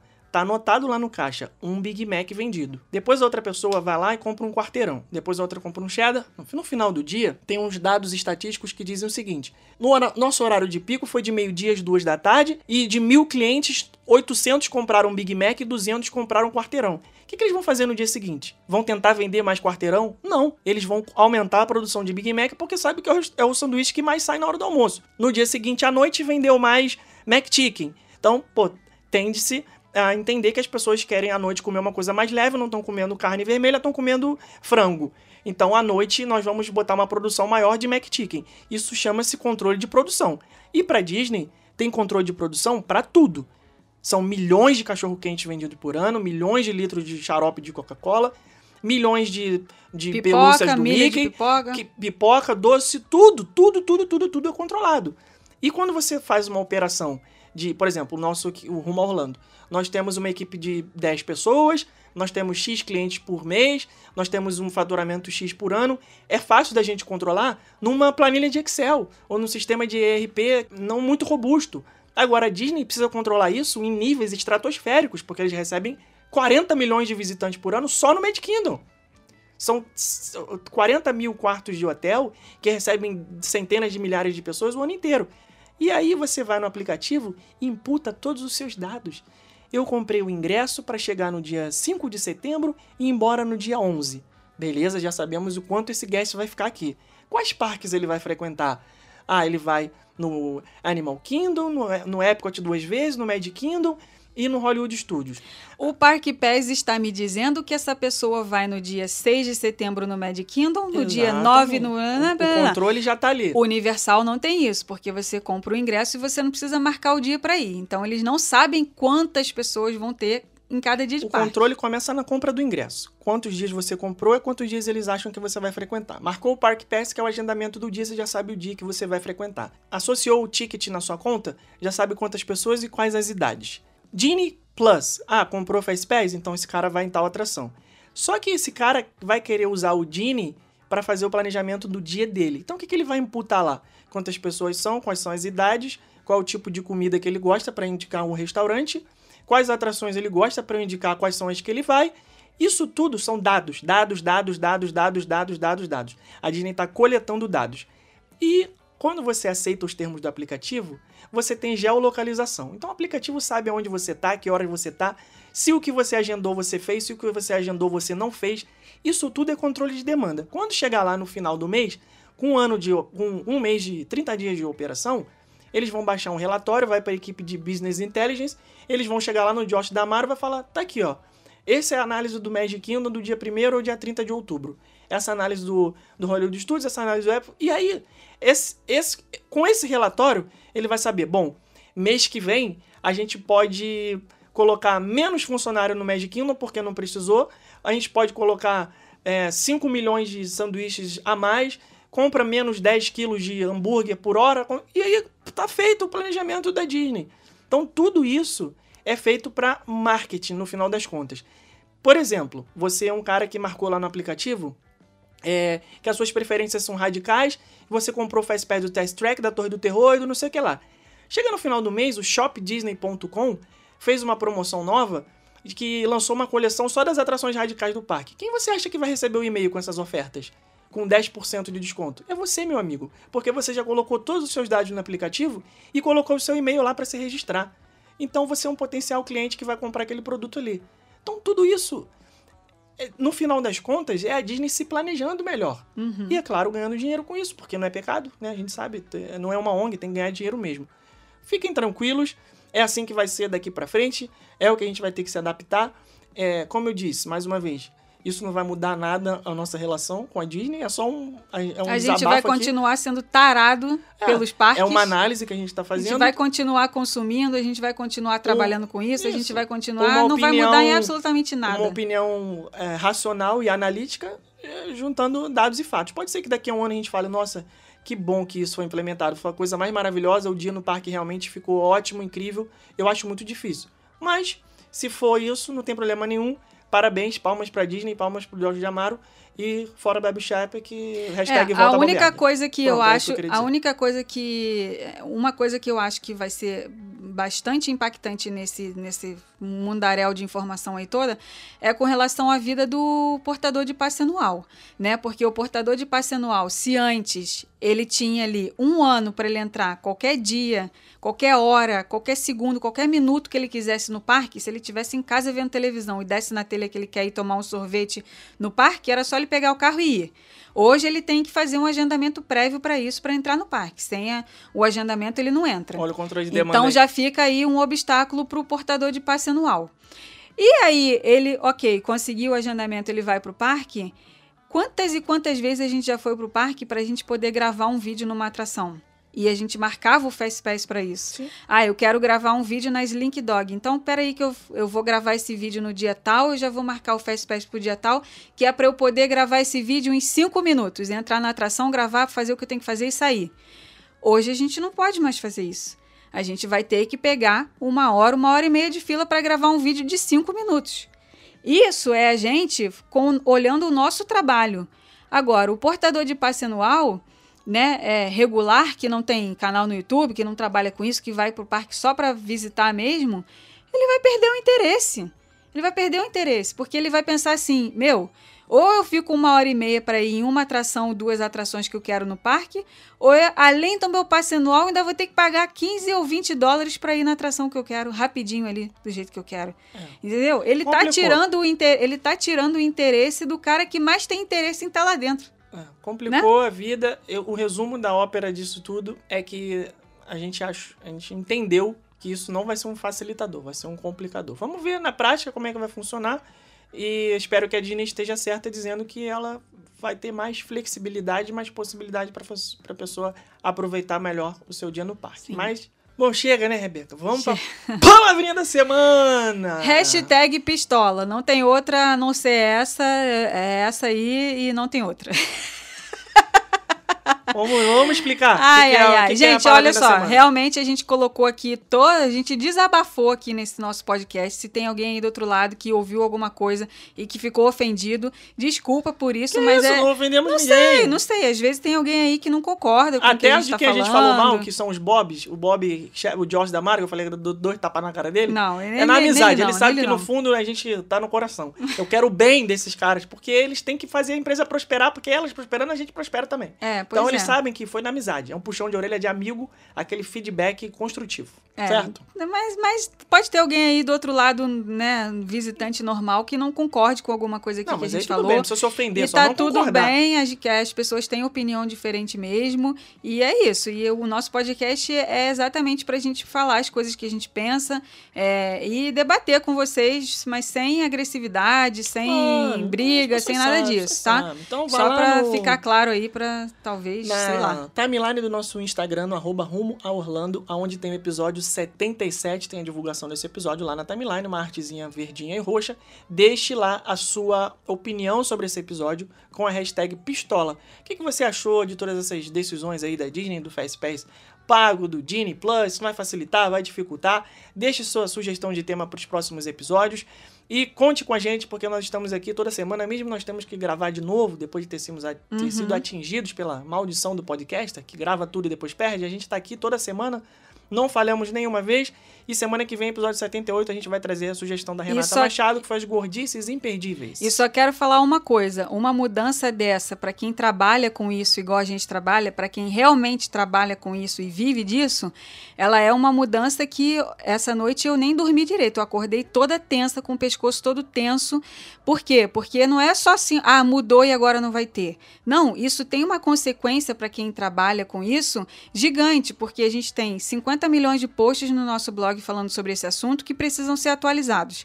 A gente tem um curso que a gente acabou de lançar que precisa já ser atualizado. Em menos de um ano de que ele foi lançado, né? Fez um ano agora que a gente lançou. Temos que gravar módulos Vamos extras. ter que gravar módulos extras para falar sobre essa mudança. A gente tem um e-book que tem quase 400 páginas, que também vai precisar ser atualizado para poder comportar essas informações novas e essa realidade nova. A gente oferece os roteiros personalizados, agora a gente tem que mudar toda a nossa logística, né? Pensar em o que, que vai fazer para poder oferecer para os nossos clientes a melhor experiência possível dentro do parque. Então não é uma coisa só assim de, ah, botei um post no Instagram sobre isso. Não, gente, tem um trabalho por trás que vocês não fazem ideia. Vai ser aqui agora o final de semana todo é, em dessa função mudança. dessa mudança. E aí a gente tem que fazer o seguinte agora. Você me lembrou que já tem umas duas semanas que a gente não faz? Vou fazer hoje a hashtag oculta para quem ainda está Sim. aqui. E a hashtag oculta vai ser impacto profundo. Isso. Esse foi o impacto profundo que, que essa mudança teve no nosso trabalho. Então você que está aqui até agora, comenta lá, além da hashtag pistola, comenta a hashtag impacto profundo. E aí a gente pode gente. vir com uma segunda hashtag Ah, oculta Deus, que é é hashtag o dia depois de amanhã. O que, que vai acontecer na sua próxima visita para a Disney com esta mudança? Você quer fazer todas as hashtags de filme Não, de catástrofe são agora três possíveis. hashtags, então, que é pra gente ver quem ficou aqui aguentando a gente até o Pistola, final. impacto profundo. O e dia depois de amanhã. E aproveita, Um- aproveita, bota mais outra aí também, bota Inferno de Dante, que é um filme muito legal de tragédia. Lembra aquele filme, Inferno de Dante? Então, já que estamos É. falando hashtag de filme de catástrofe, É, é, é, vai entrar é, todas é. essas aí. Um beijo, É, até um- semana que vem. Até, Tchau. tchau.